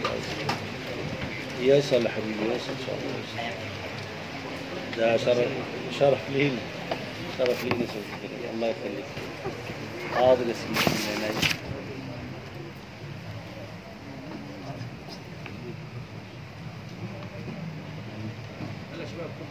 صلي الجمعة معايا في جامع الظاهر. تعرف؟ بس تكون طبعتين الكتاب تعرف أنا شوية تختصر عليه كتير كده؟ وتطبعه وش؟ والظهر فاضي وأنا هدفع لك حق طبعا عشان اصحح ماشي. هتعرف هتعرف هتعرف لا. مش حاجة اسمها حاول يلا ولا. شكلتك أمك وأبوك. وأختك وأخوك. مفيش أخلاق عند البشر. كلمة خلاص انتهت. خلي الواد اللي من شرق جاوة ده يضحك علينا. هو لا والله شرق جاوة مصطلح لم يقل به إلا جيل مثلك.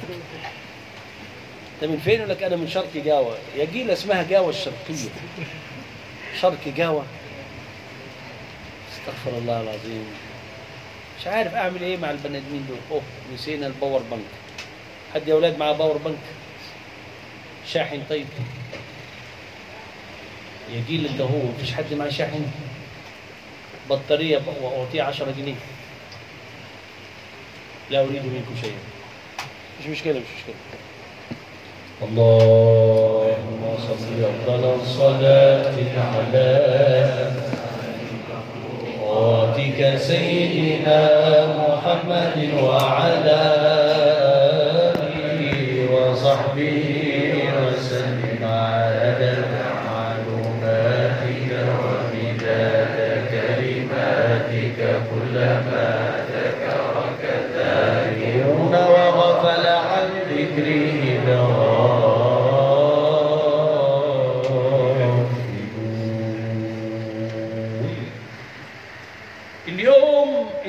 الله أين وقفنا؟ بيت رقم كام؟ 51 الرسل الرسول إنسان حر ذكر أوحى الله إليه بشرع وأمره بالتبليغ اسمها قيود في التعريف. كل تعريف له قيود يدخل ويخرج. يدخل ويها ويخرج. إنسان لا يوجد رسول من الجن ولا من الملائكة. حر لا يوجد رسول عبد لازم كمال بشري. ذكر لا يوجد رسول أنثى. أوحى الله إليه بشرع كتاب وأمره بالتبليغ. نفس الكلام النبي ولكن من غير كتاب. أقوى فرق بين النبي والرسول الرسالة. مثال موسى وهارون. موسى نبي هارون نبي. يعني نبي من النبأ يعني الخبر. موسى جاء بكتاب. طب هارون تابع لكتاب موسى. فصار موسى نبي ورسول وهارون نبي فقط. داود وسليمان الاثنين أنبياء. يا مولانا داود قالوا الزبور الزبور كتاب دعاء وليس كتاب شرع. يحيى وعيسى عيسى جاء بالإنجيل يحيى جاء تابعا للتوراة.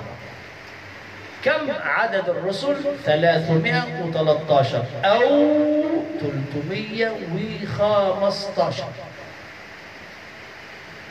كم عدد الأنبياء؟ كم عددهم؟ 124 ألف. رواية أحمد بن حنبل. مية وكم؟ حكم إرسال الرسل. فضل من الله خلافا للمعتزلة. ولا يجب على الله شيء. يجب الإيمان بكل الرسل والأنبياء لكن تفصيلا 25 كما قلنا. كلهم عجب إلا أربعة. هود وصالح وشعيب وسيدنا محمد صلى الله عليه وسلم. هود وصالح وشعيب وسيدنا محمد صلى الله عليه وسلم. طب إسماعيل ليس عربي تعلم العربية ليس عربي ولكن تعلم الإيه؟ ليس كل من يتكلم عربي عربي. أصله عجمي ويتكلم إيه المشكلة؟ ولا حاجة.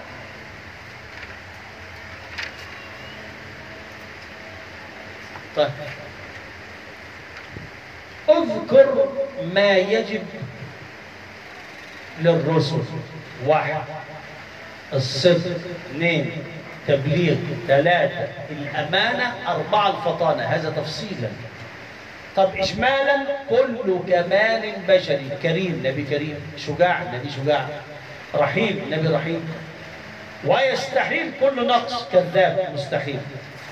بخيل. مستحيل. جبان مستحيل. يجوز الأعراض البشرية يمرض يشرب شاي يشرب قهوة يتزوج ينجب لا ينجب يسافر يقيم. إلا أن الأنبياء والرسل لا يمرضون بمرض منفر. لا يوجد نبي عنده كورونا مولانا. لو في نبي عنده كورونا أنتم تجلسون بين يديه تمشي. إذا الهدف من النبي يجمع الناس وكورونا تفرق الناس. طب أيوب كل ما قيل في أيوب كذب ومصدره كتاب اسمه المجالس والعرائس للثعالبي. وهو أول كتاب كتب في قصص الأنبياء. كله مشاكل كله مشاكل. أيوب يمرض عادي إيه المشكلة؟ شوف مولانا ما دام الشيخ يوزع الكتاب مجانا الطلبة تأتي. طب الكتاب صار بمال؟ هناك من يأخذ وهناك من يذهب صح. أيوب كان غني فالناس تأكل عنده مجانا فلما صار فقيرا الناس يطلبون هذه هي القضية. أيوب كان غني طعام وشراب فلما صار مريضا لا يعمل إذا صار إيه؟ فقيرا. الناس لماذا تأتي بيت فقير؟ أكرر مرة أخرى. أدي معنى الكلام. انفض الناس من حول أيوب لأنه صار فقير. الناس كده مولانا كتاب يوزع مجانا طعام يوزع مجانا. الناس تذهب طب الطعام بمال؟ لا يذهبون إذا ثبت الصدق وهو مطابقة الكلام للواقع استحال الكذب. ما الدليل العقلي على أن الرسول صادق صلى الله عليه وسلم لو كان كاذبا؟ فكيف نصدقه في دعوته؟ فكيف نصدقه فين في دعوته؟ ما هو الكذب؟ مخالفة الكلام للواقع. النهاردة إيه؟ النهاردة الثلاث 100% كذب. النهاردة ليس الثلاثاء النهاردة الإيه؟ خميس أو ليلة الجمعة. هل يكذب الرسول صلى الله عليه وسلم أو أي رسول في غير الشرع؟ يعني في الشرع خلاص عرفنا لا يكذب. لكن هل يكذب مثلا آه انت اكلت لا أنا لم آكل وهو أكل. الكذب كذب. سواء أكان في أمور الدنيا أم في أمور الإيه؟ الآخرة.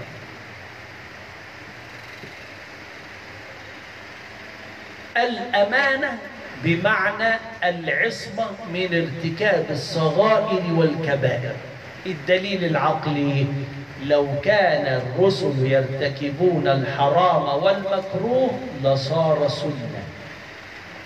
أنا ماشي في الشارع ثم أقابل مقسط إزيك يا مقسط مولانا لماذا تضرب مقسط رأيت رسول الله صلى الله عليه وسلم قابل صحابيا فلطمه على وجهه. وأنا بطبق السنة. فعندما قابلت مقسط أنا أضرب. يبقى لو الرسول عمل حرام نحن إيه؟ سنقتدي. أشرب خمرة. رأيت رسول الله يشرب خمرة. استغفر الله. يبقى ما الفرق بين السنة وبين الحرام؟ ما الفرق بين السنة وبين المكروه؟ عشان كده دائرة أفعال البشر والجن واجب حرام مستحب مكروه جائز. أما الرسل والأنبياء يفعلون الواجب والمستحب والمباح. وعصمهم الله من الصغائر والكبائر ومن المكروه والحرام. آدم عصى ربنا. يا عمي بس راح شوية بس. حتى في مشايخ يقول لك آدم عصى. يا ابني هو آدم مخلوق أرضي ولا سماوي؟ أرضي. إني جاعل في السماء خليفة صح؟ مش القرآن قال كده؟ إني جاعل في السماء ها؟ خليفة. آه يبقى آدم لازم ينزل الأرض. إني جاعل في الأرض خليفة. لكن كيف ينزل الأرض؟ لازم يعرف عدوه. فجاء إبليس وأقسم بالله كذبا لآدم أنه لو أكل من الشجرة سيكون من الملائكة أو من الخالدين كما حكت سورة الأعراف. آدم لا يعتقد أن هناك مخلوق يستطيع أن يحلف بالله كذبا. أو أكلها ناسي ورفع عن امه الخطأ والنسيان. فالصورة صورة معصية. صورة إيه؟ لكن آدم لم يعصي. فوكزه موسى يا سيدي دايما الإنسان يميل إلى الضعيف. الفرعوني يضرب بنو إسرائيل وبنو إسرائيل ده ضعيف. فجاء موسى فوكزه ابتعد. فقال له ابتعد قضاء الله يموت. ليه؟ عشان فرعون يجري ورا موسى وموسى يذهب إلى أرض مدين ويجلس هناك عشر سنوات وعند العودة على جبل الطور ها وأنا اخترتك فاستمع لما إيه؟ يبقى أسباب ومسببات. أسباب وإيه؟ يعني إيه أسباب ومسببات؟ الدنيا كده. الدنيا كده. لازم شيء يؤدي إلى شيء. أسباب ومسببات. فهمتم؟ تبليغ يعني إيه التبليغ مولانا؟ أنه يبلغ الرسالة ويبلغ أوامر الله لأنه لو كتم لكان إيه؟ خيانة. خيانة. يا أيها النبي يبلغ. يبلغ إيه؟ يبلغ الشرع. قالت الشيعة أن الرسول صلى الله عليه وسلم أخبر عليا بأمور لم يخبرها أحد. كل ده كلام كذب. أخبر فاطمة الزهراء بصورة لم يقلها إلا لفاطمة الزهراء فقط مية في المية كذب لأن هذا اتهام للرسول أنه كتم ولم يبلغ فهمت يا ابني؟ الفطانة شدة الذكاء في توصيل المعلومة والدعوة لو لم يوصف النبي بالفطانة لوصف بماذا؟ بالبلاد الغباء استغفر الله كيف نبي غبي؟ جاء رجل وقال يا رسول الله أهلا وسهلا سيدي. ماذا تريد؟ قال إن زوجتي ولدت ولدا أسود. إيه المشكلة؟ أصل أنا أبيض وزوجتي بيضاء.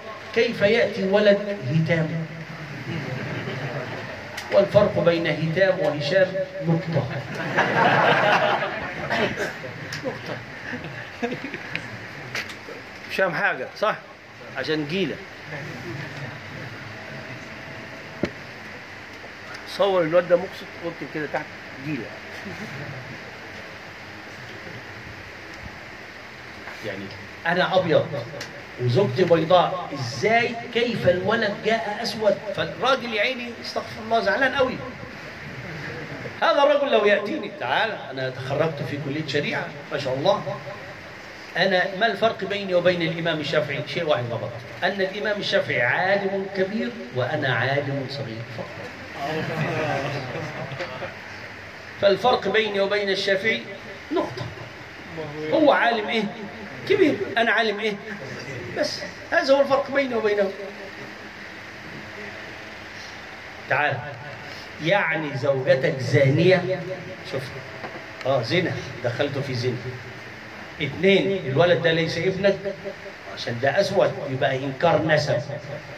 ثلاثة معك شهود؟ لا. إذا تفعل المبا... الإيه؟ الملاعنة. خرب بيته. بعد الملاعنة تفريق بينه وبين الزوجة إلى يوم الدين. أو قبلها قذف 80 جلدة يبقى واحد. زنا. اثنين إنكار نسب. ثلاثة قذف أربعة ملاعنة. خمسة الآثار التفرقة إلى يوم الدين. عشان أنا مذاكر مولانا. طب الرسول ماذا فعل؟ تعال. أنت أبيض أبيض. والزوجة بيضاء بيضاء. والولد أسود أسود. أنت ماذا تعمل؟ قال صاحب إبل عندي إبل. وما لونها؟ قال حمراء. يعني الناقة ليست حمراء يعني هكذا يقال حمراء زي ده ليس هذا مثل هذا. فالأصفر شوية كده يسميها أحمر. الرسول يسأل صلى الله عليه وسلم ألا يوجد ناقة زرقاء؟ يعني في ناقة لونها متغير أزرق قال له فيه. خلي بالك. الناقة الزرقاء دي أبوها أحمر وأمها حمراء. والولد إيه؟ أزرق. وأنت أبيض والزوجة بيضاء والولد إيه؟ شفت الرسول بيفكر إزاي؟ بس لم يخبرهم الرسول يسأل صلى الله عليه وسلم في حديث رواه البخاري. من أين جاء الولد الأزرق؟ كيف أحمر أحمر يأتي أزرق؟ قال لعله عرق. يعني عرق جد جد جده كان أزرق. فقال الرسول صلى الله عليه وسلم وأنت لعله عرق. يعني إيه؟ يعني لعل أبو أبو أبوك أو جد جد الزوجة كان أسود. تخيروا العرق فإن العرق دساس الرجل يمشي. ادي ذكاء في عرض المعلومة حديث آخر. جه واحد كده يا مولانا. أنا. أمر مولانا. لقد. أنا أريد أن أرتكب الزنا ويكون الزنا حلال. نقول له إيه ده؟ أنت كافر وأبوك كافر وأمك كفرة ومن يعرفك كافر؟ خرب بيته. كيف يريد يرتكب الزنا بشرط أن يكون الزنا مباحا؟ أن يكون الزنا إيه؟ لو أنا صراحة لازم أسبه. الرسول لا يسبه ليه؟ لأن هذا الرجل يخاف من الله. هو يحب النساء ويريد الزنا لكن الخوف من الله جعله يذهب للرسول صلى الله عليه وسلم معتقدا أن الرسول يقول له أنت حلال افعل ما تشاء. فهو يريد الزنا بس إيه؟ حلال. يخاف من مين؟ هذا مؤمن لأنه لو لم يخاف يفعل ما يشاء. الرسول تعالى ترضى أن يزني واحد بأمك؟ الرجل يغضب. كيف؟ أختك كيف؟ زوجتك كيف؟ كيف؟ كيف؟ فقال له كذلك الناس. كما أنت لا تحب أن يزنى بنسائك الناس لا يحبون أنك تزني بنسائهم. الراجل يقتنع ويمشي. لكن لو كان هذا الرجل من الفساق لا يسأل يرتكب الزنا دون سؤال. ده اسمه فطنة فين يا مولانا في توصيل المعلومة. لو لم يوصف بالفطنة لوصف بالبلادة والبلادة نقص. كده أربعة يجب. أربعة إيه؟ مستحيل. واحد فقط جائز. إذا تسعة زائد واحد وأربعين يبقى المجموع خمسين ويجب على المكلف أن يعرف خمسين صفة. أهي. عشرين يجب لله عشرين مستحيل لله واحد جائز لله أربعة جائز للرسل أربعة مستح... استغفر الله أربعة واجب للرسل أربعة مستحيل للرسل واحد جائز خمسين. تأييد الرسل بالمعجزات فضل من الله. إيه المعجزة كما قلنا في الصباح؟ أمر خارق للعادة يظهر على يده نبي تصديقا لدعوته. تصديقا لمين؟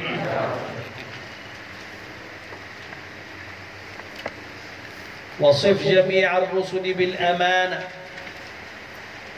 والصدق والتبليغ والفطانة ويستحيل ضدها عليهم. وجائز كالأكل في حقهم يعني الأعراض البشرية. الشيخ دخل بعد ذلك ويلزم الإيمان بالحساب والحشر والثواب والعقاب. التوحيد ينقسم إلى ثلاثة.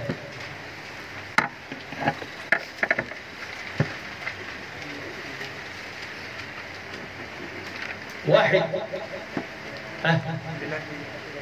إلهية اثنين. ثلاثة. ما معنى سمعيات أمور لا مجال للعقل في إدراكها. وصلت إلينا عن طريق الوحي قرآن أو سنة خلاص؟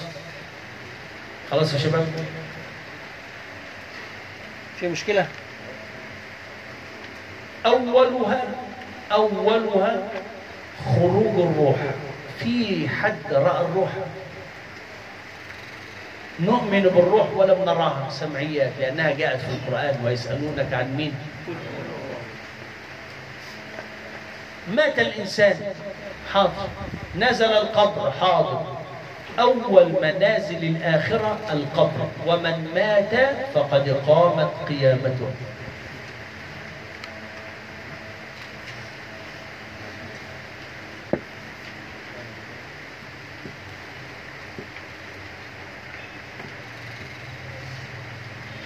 سؤال القبر منكر ونكير. أسودان الجسم أزرقان العين. من ربه؟ دينك رسولك. أجاب هذا مقامك في النار إلا أن الله اصطفاك للجنة. لم يجب هذا مقامك في الجنة إلا أن روحك خبيثة هذا مقامك في النار.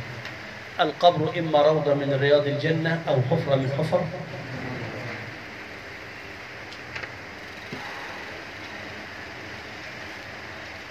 كم مدة يجلسها الإنسان في القبر مهما طالت على المؤمن فهي بمقدار صلاة ركعتين مقدار صلاة؟ ركعتين. جاء اليوم الموعود إحياء الله الموتى وهم في القبور اسمه بعث اسمه إيه؟ بعث نمشي إلى أرض الحساب اسمه نشر. اسمه إيه؟ وقفنا في أرض الحساب وهي بلاد الشام اسمه الموقف. اسمه الإيه؟ جاءت جهنم فجعلت الدنيا سوداء. وضرب فوق جهنم الصراط.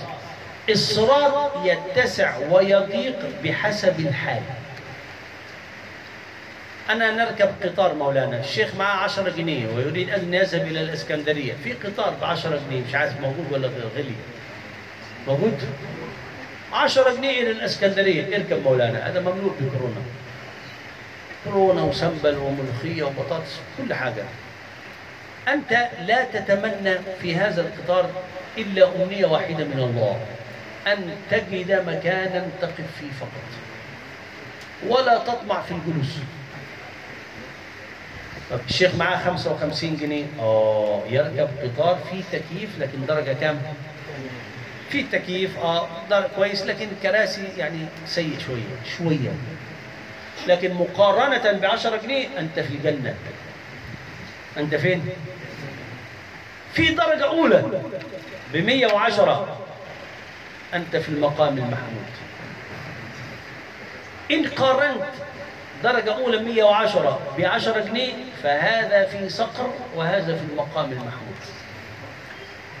الموضوع كلما كان عندك مال أكثر كلما ارتحت أكثر. يوم القيامة كلما كان عملك الصالح أكثر تمر على الصراط أسرع. وكلما كان عملك أقل تمر على الصراط ببطء. الصراط يتسع بالعمل الصالح ويضيق بالعمل الطالح. تحت الصراط جهنم عشان كده من سقط فأمه هاوية وما أدراك ما هي نار حامية. نهاية الصراط القنطرة. حوض الرسول صلى الله عليه وسلم وهو طرف خرج من الجنة من نهر الكوثر. من شرب شربا لا يظمأ أبدا. أبواب الجنة ثمانية وأبواب النار سبعة. في الأولياء نؤمن الولي عبد صالح أيده الله بكرامة وليس شرطا أن يكون له كرامة. قال السادة النقشبندية الاستقامة أعظم كرامة. أن تصلي وتصوم وتعبد الله وتكون مستقيم هذا مئة في المئة أنت جيد. في كرامات في كرامات. يا مريم أن لك هذا؟ قالت هو من عند الله. إن الله يرزق من يشاء بغير إيه؟ سيدنا زكريا يفعل لها فول وطماطم كده وسلطة. تفضلي فيجد عندها ما شاء الله إيكان ودجين وأيام وناسي. ودريان. خير ربنا كله موجود. سيدنا زكريا يأتي بطعام متواضع. ثم يجد فاكهة الشتاء في الصيف. وفاكهة الصيف فينها زي دلوقتي مثلا يجد عندها مش عارف يجد عندها مثلا خوخ. يقول لك خوخ عشان خوخ عندكم أغلى الفواكه صح؟ عندنا في مصر الخوخ متواضع. خوخ. كان فكري بيحب الخوخ. يقول لي باكل خوخ كتير عشان لما أسافر إندونيسيا لا أكله. جيلة. خوخ في مصر أسوأ الفواكه للأسف الشديد. آه، سيء. نعم. حينما تسألنا الملائكة يا مولانا. آه الله أعلم. لا عن الدين وعن الرسول. حينما هل نحن نجيب مباشرة ولا لا يا مولانا؟ عندما تموت تعرف. اسال سؤال صعب أوي. عندما تسألنا الملائكة نجيب على طول ولا نفكر؟ لما نموت نعرف. مولانا أنا لم أمت من قبل. يا سيدي الذي يتكلم عملك الصالح هو يعرف ربنا لكن لا يصلي. مسلم لكن لا يصوم رمضان ويرتكب الفواحش. من ربك؟ يقول لا أدري. دينك؟ لا أدري. رسولك؟ لا أدري. من الذي يتكلم؟ ليس هذا اللسان. الذي يتكلم لسان الحال اللي هو العمل الإيه؟ صالح. فهمت؟ خرب بيتك. ودى من شرق جاوة مجنون أنا عارف أول يوم رأيته عرفت أنه مجنون طيب خليك معي. في ولدان يعني إيه ولدان؟ خلق من خلق الله خدم في الجنة. في حور عين ليسوا نساء. دول نساء الجنة ليسوا من البشر. دول نساء مين؟ جنة. في ملائكة أنا أؤمن بالملائكة أنهم خلقوا من من نور. لا يعصون الله ويعبدون الله لا يأكلون لا ينامون لا يشربون لا يموتون إلا بأمر من الله. لكن أنا لازم أؤمن بعشرة تفصيلا. جبريل ميكائيل إسرافيل ملك الموت منكر نكير رقيب عتيد رضوان مالك. ده لازم أعرف تفصيلا. في ملائكة حفظة عشرين عشرة وعشرة يتعاقبون بالليل والنهار.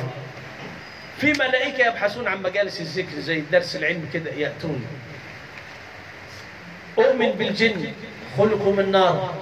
أبوهم إبليس وقيل وهاج. يأكلون ويشربون وينامون ويتزوجون ويتكاثرون ويمرضون ويموتون. زينا بالظبط مثل البشر لكن خلقوا من إيه؟ من نار وأعمارهم طويلة شوية. فالشيطان الذي جعل قابيل يقتل هابيل ابن آدم أسلم على يد الرسول صلى الله عليه وسلم. الله أعلم. ألف سنة عشرين ألف سنة خمسين ألف سنة. الله أعلم.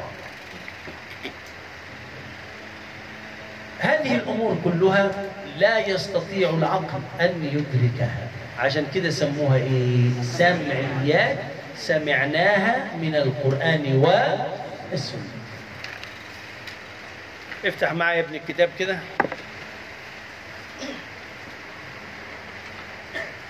ويلزم الإيمان بالحساب والحشر والعقاب والثواب والحساب لمن يدخل الجنة بمناقشة. أما الأنبياء والرسل ومن يدخلون الجنة من غير حساب فليس لهم كتاب فلا فائدة للكتاب. والنشر المشي والصراط والميزان والحوض والنيران والجنان. الجنان يعني الجنة. والجن والأملاك جمع ملك ثم الأنبياء بحذف الهمزة للتخفيف. والحور أي العين نساء الجنة. والولدان الصغار الذين إيه يقضون حوائج أهل الجنة. ثم الأولياء أي الأولياء. وكل ما جاء به ما جاء من البشير من كل حكم صار كالضروري يعني نؤمن بالخمس صلوات ونؤمن بفرض رمضان وفرض الزكاة. لو تسأل يهودي مولانا صلاة العشاء فرض يقول فرض صار معلوما من الدين بالإيه؟ ما معنى بالضرورة؟ أي نؤمن به ونعلم الوجوب من غير نظر واستدلال. نؤمن به من غير نظر واستدلال. أنا لا أحتاج دليل أن السماء فوق والأرض تحت هذا معلوم بالضرورة. لا أريد دليل على أن الحج فرض مولانا كله يعرف أنه فرض. الشيخ سيلخص لنا عشر خطوات لكن لا تقول خطوة قل خطوة. عشر خطوات هي الطريق إلى الله. سأشرح ثم أمليك. وينطوي يعني يدخل في كلمة الإسلام. الشهادتين أشهد أن لا إله إلا الله وأشهد أن محمدا رسول الله صلى الله عليه وسلم. ما قد مضى من سائر يعني جميع الأحكام أي الشرعية فالشهادتين خلاصة الإسلام. وكلمة لا إله إلا الله هي كلمة التوحيد. قال صلى الله عليه وسلم فيما أخرجه البخاري أفضل ما قلت أنا والنبيون من قبل قول لا إله إلا الله. فأكثرا من ذكرها بالأدب. ترقى تصل. بهذا الذكر لا إله إلا الله أعلى الرتب. من قال لا إله إلا الله دخل الجنة. وغلب الخوف على الرجاء وسر لمولاك بلا تناء.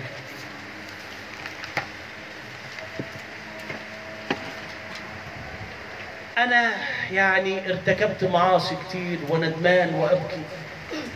الله سيدخلني النار لأنني ارتكبت معاصي كثيرة. بكاء بكاء بكاء بكاء. النتيجة إيه مولانا؟ يائس من رحمة الله. هذا الشيطان. الشيخ يعني يسرق. يا مولانا ربنا غفور رحيم. خلاص مش مشكلة. طب الشيخ يزني. ربنا غفور رحيم. مش مشكلة. الشيخ يفعل كل المحرمات ويقول الله غفور أوه. يبقى الأولاني يائس من رحمة الله والثاني من إيه؟ منحل وفاسد طمعا في رحمة الله المسلم لا هذا ولا هذا المسلم يخاف من الله ولكن يطمع في رحمة الله فإن عصى يستغفر فهمتم؟ إذا أنا خائف من الله خمسين في المية. وأرجو رحمة الله خمسين في المية. مولانا الدردير بيقول اجعل الخوف زيادة. اجعل الخوف إيه؟ فخاف من الله زيادة. روت السيدة عائشة عن رسول الله صلى الله عليه وسلم قال لو حاسبهم لعذبهم. لو حاسبهم لإيه؟ آه نسأل الله أن يدخلنا الجنة من غير حساب.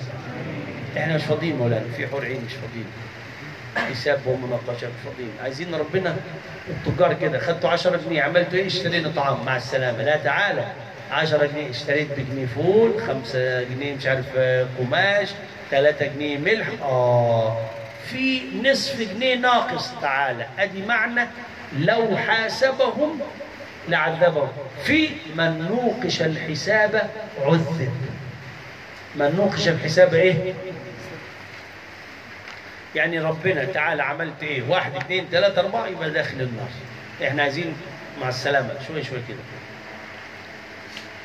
وجدد التوبة للأوزار لا تيأسا من رحمة الغفار. إيه التوبة؟ الرجوع إلى الله. شروط التوبة ثلاثة وفي شرط آخر أربعة بس بشروط. أنا امرأة متبرجة أمشي كاشفة العورة وأعتقد أن هذا ليس حرام وليس عيب. هل هذه المرأة تتوب؟ أه تتوب. يعني هي تمشي والشعر ظاهر. أو مثل عندكم كده تمشي من غير بنطلون مولانا. صح؟ نساء كتير خاصة الصين كده في ماليزيا. يمشي من غير بنطلون. غالبا تنسى بنطلون في البيت. هذه المرأة التي تمشي وساقيها إلى الأعلى ظاهرة. هل تشعر بحرج؟ لا. لماذا؟ لا تعتقد أن هذا حرام. هل تتوب؟ لا تتوب. من الذي يتوب؟ الذي يشعر بالحرج. يبقى القلب في إيمان. عاصي. لا أعترض لكن في إيمان. فعندما يرتكب الذنب الشرط الأول الندم. أنا ندمان. الشرط الثاني ما دمت ندمان أخرج عن الذنب. ابتعد عن الذنب. اسمه الإقلاع.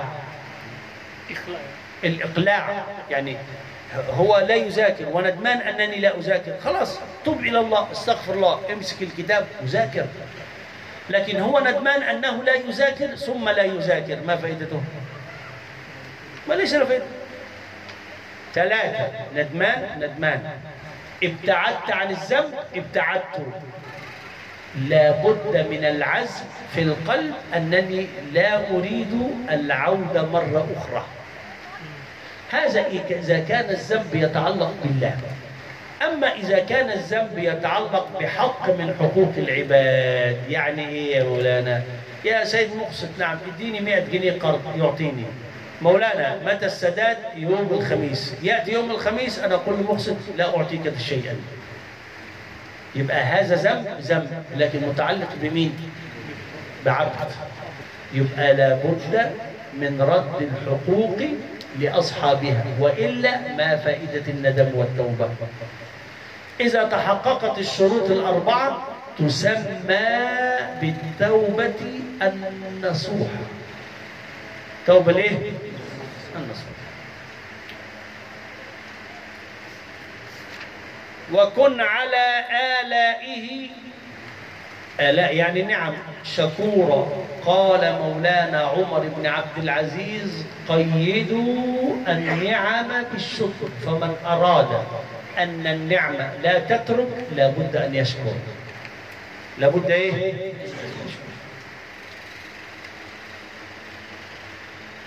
وكن على بلائه صبورا إذا ابتلاك الله فاعلم أنك في اختبار. وأنت في الدنيا في دار الامتحان. النتيجة يوم القيامة. النتيجة إيه؟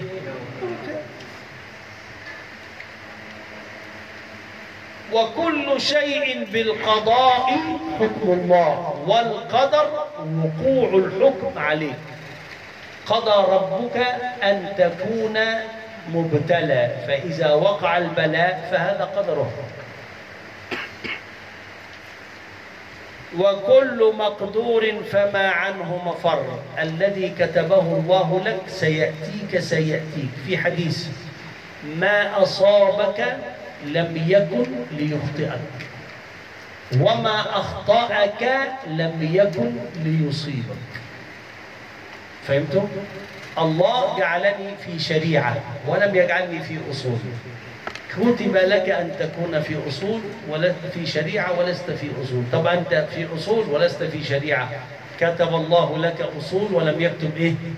شريعة. فما كتبه الله لك سيأتيك سيأتيك.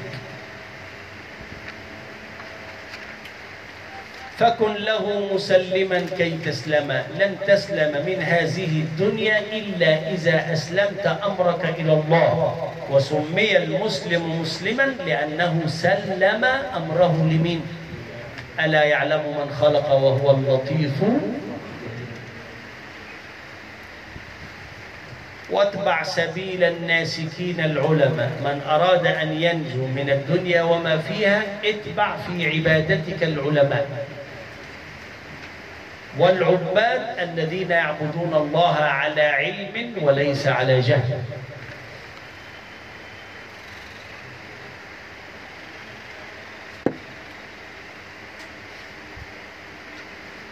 وخلص القلب من الأغيار جمع غير والغير هو كل ما سوى الله.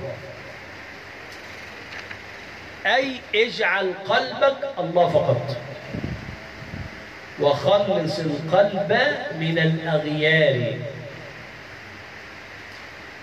بالجد تعب والقيام في الأسحار أن تكون من الذين يقومون الليل قبل صلاة الصبح والسحر بدايته قبل أذان الصبح بساعة ونصف. والفكر والذكر كان صلى الله عليه وسلم صمته فكر ونطقه ذكر. على الدوام دائما. مجتنبا لسائر الآثام أي الذنوب. فالنفس إن لم تشغلها بالحق يعني الذكر شغلتك بالباطل يعني الذنوب.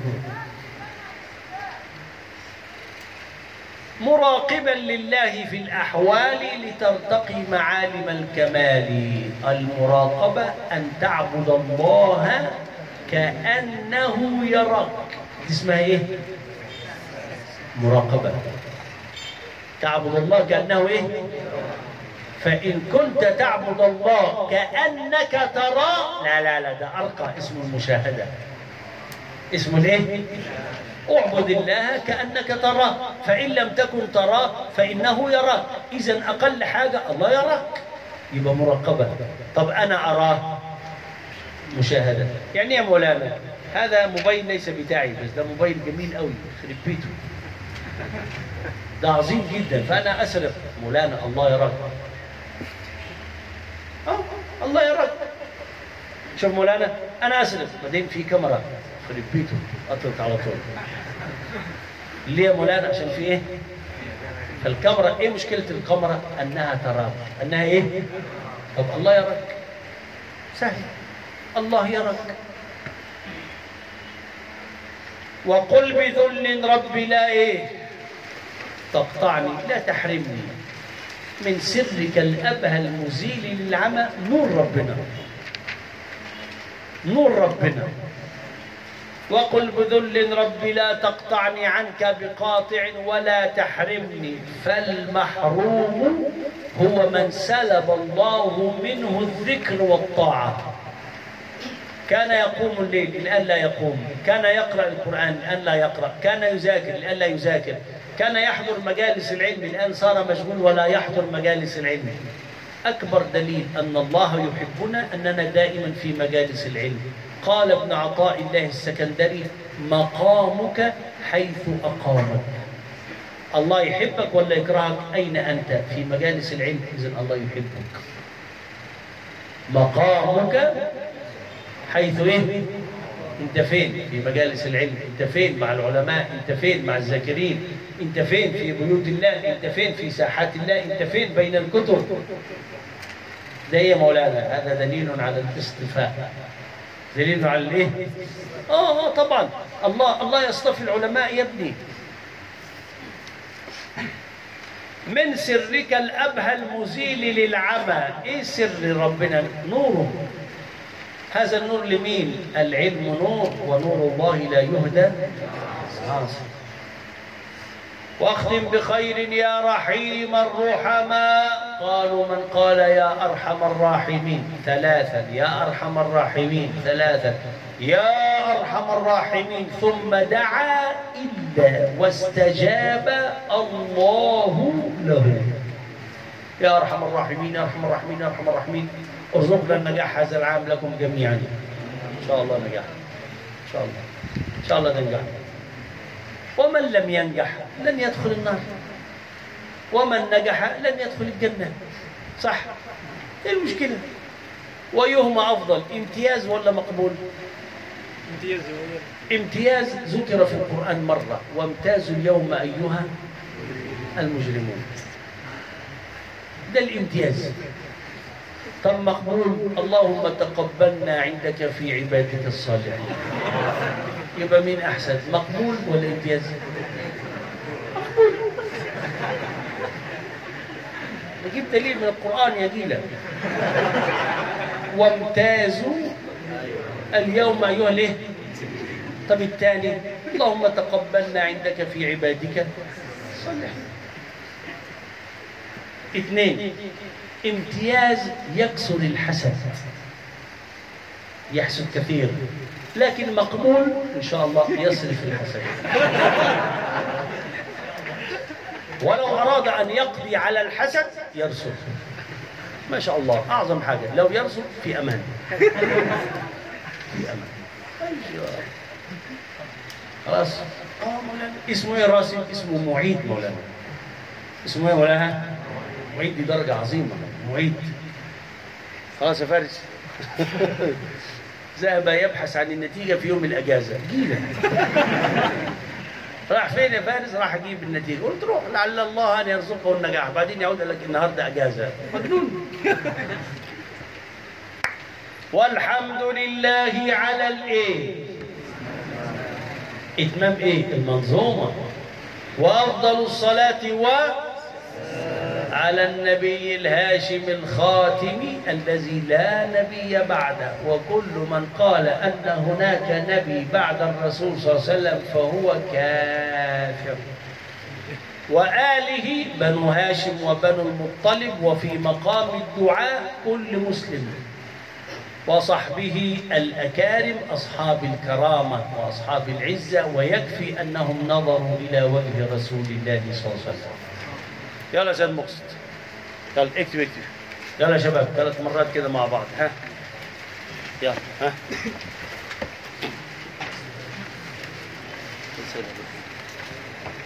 في قلم أحمر يا ولاد؟ أعطيني.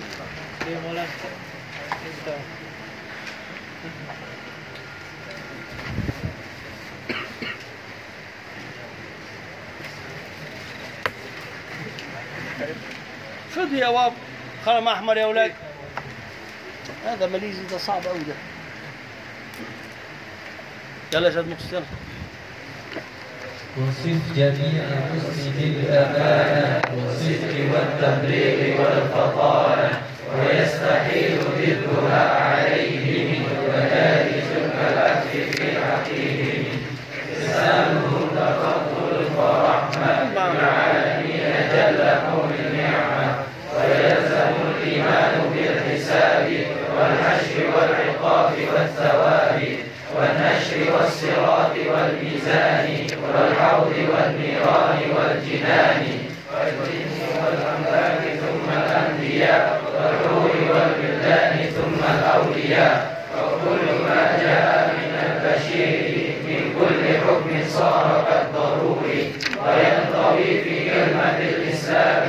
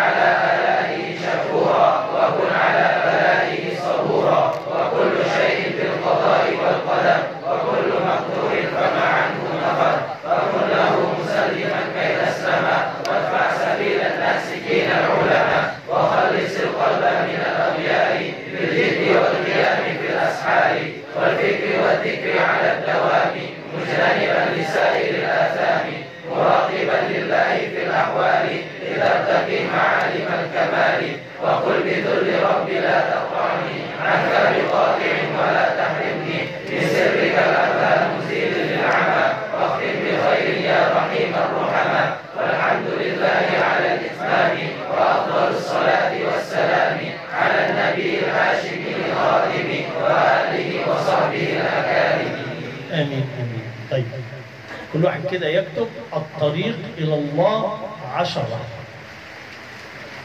الطريق إلى الله عشرة مليهم يا مقصد فين الكتاب؟ الكتاب بتاعي الكتاب بتاعي؟ تعرف فين مكانها؟ الطريق إلى الله عشرة آه واحد اثنين ثلاثة يلا تعرف ولا لا تعرف؟ 53 كده غالبا. هاتوا ليت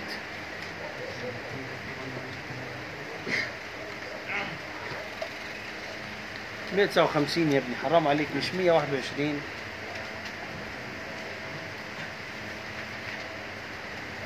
أهو مية تسعة وخمسين. حرام عليك.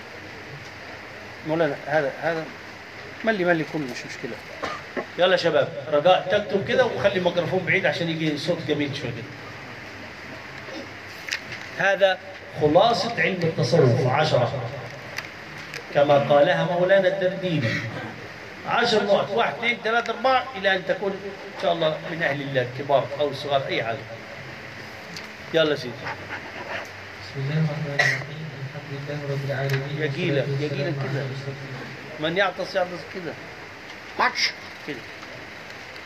سيدنا محمد بن عبد الله رسول الأمين وعلى آله وصحبه ومن تبعهم بإحسان إلى يوم اكتب الدين يا ابني اكتب يا بابا. كل واحد يكتب من أول واحد. هذه مقدمة القارئ يا ابني حرام عليك واحد. وقال المصنف رحمه الله تعالى ونفعنا بعلومه لم يمت. المصنف حي. يا جيل أنا حي. هذا كلامي. أنا حي. لم أمت. يلا كم عادي عادي. إيه فرق مولانا بين حفظه الله ورحمه الله ده أي حاجة. فرق يعني كالفرق بين شرق قاوة وقاوة الشرقية مجنون. يلا مستمر وقال المصنف حفظه الله تعالى ونفعنا بعلومه وعلوم مشايخنا في الدارين آمين. اللهم زدنا تواضع وصول الطريق إلى الله تعالى عشرة.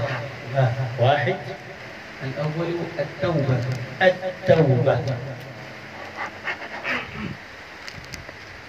من المعاصي.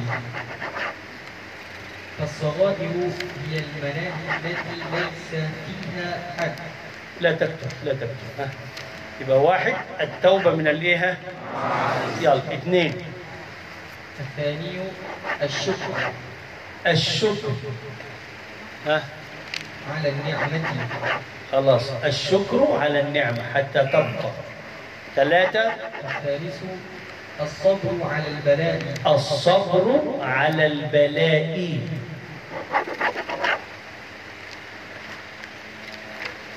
الرابع الرضا بالقضاء والقدر.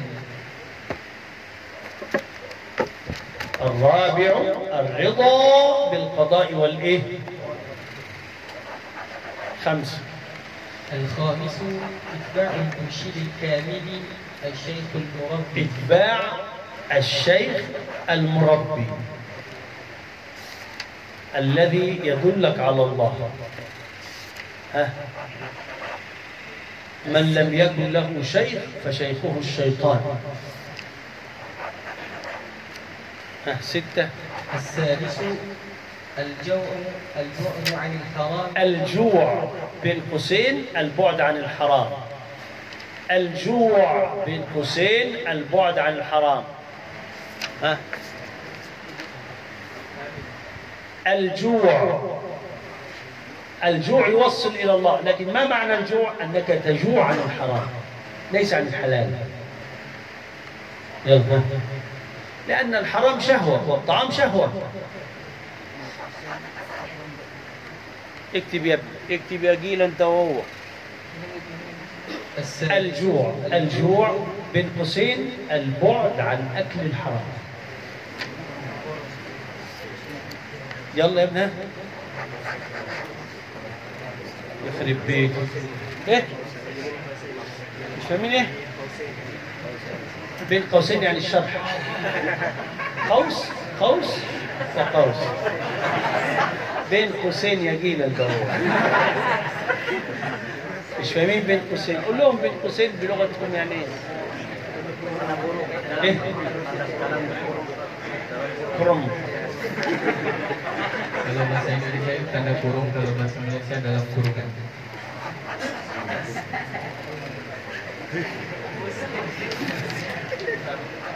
مسلمين ولا كفار شيء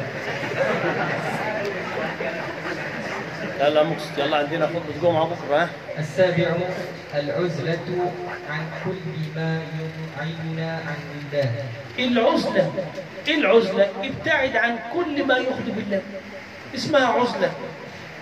ليس عزلة يسكن في صحراء لكن البعد عن الخلق إلا فيما يقرب إلى الله. فما ينفع أنا موجود ما لا ينفع السلام عليكم. لكن نحن نجلس مع الناس ونلهو مع الناس ونتكلم مع الناس في كلام كله غير مفيد غير مفيد. لا اجلس وحدك وقل سبحان الله. أفضل. الثامن الصمت.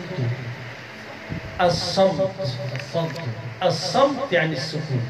إن كان الكلام يكتب في ميزان الحسنات تكلم. أما إذا كان الكلام يكتب في ميزان السيئات رجاء أن تصمت أي تسكت. التاسع القيام بالأسحار. إيه القيام بالأسحار؟ قبل صلاة الصبح تصلي.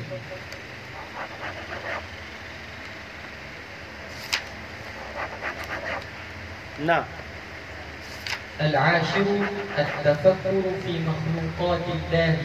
فكر كيف خلق الله السماوات؟ كيف زللها لك؟ كيف خلق الله الأرض؟ كيف خلق الله كيف كيف كيف؟ التفكر في خلق الله كان عبادة سيدنا إبراهيم التأمل في الخلق. أدي عشر نقط. خلاصة ما قال مولانا التقدير وهذا هو الطريق الموصل إلى الله وقد أجزتكم بقراءة كتاب الخريدة البهية لمولانا الدردير بسندي إليه. قولوا قبلنا. اللهم صل على صلاتك على أسعد مخلوقاتك سيدنا محمد وعلى آله وصحبه وسلم. على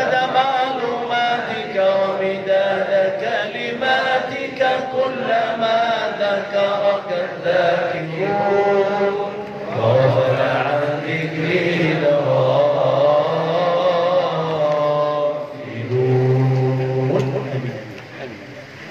ها بنات رجاء كل من يأخذ الإجازة مولانا يكتب اسمه اولا. لا أحد يجعل الإجازة فاضي. يلا اعطي البنات عشان كله يمشي ولا أحد يجلس في الشارع. يلا بكرة الجمعة تمشي بسرعة عشان في انجن يفعل مشاكل دلوقتي.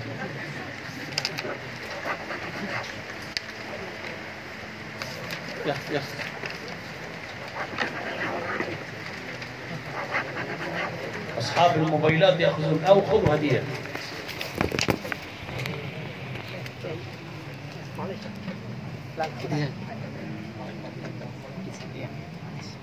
يلا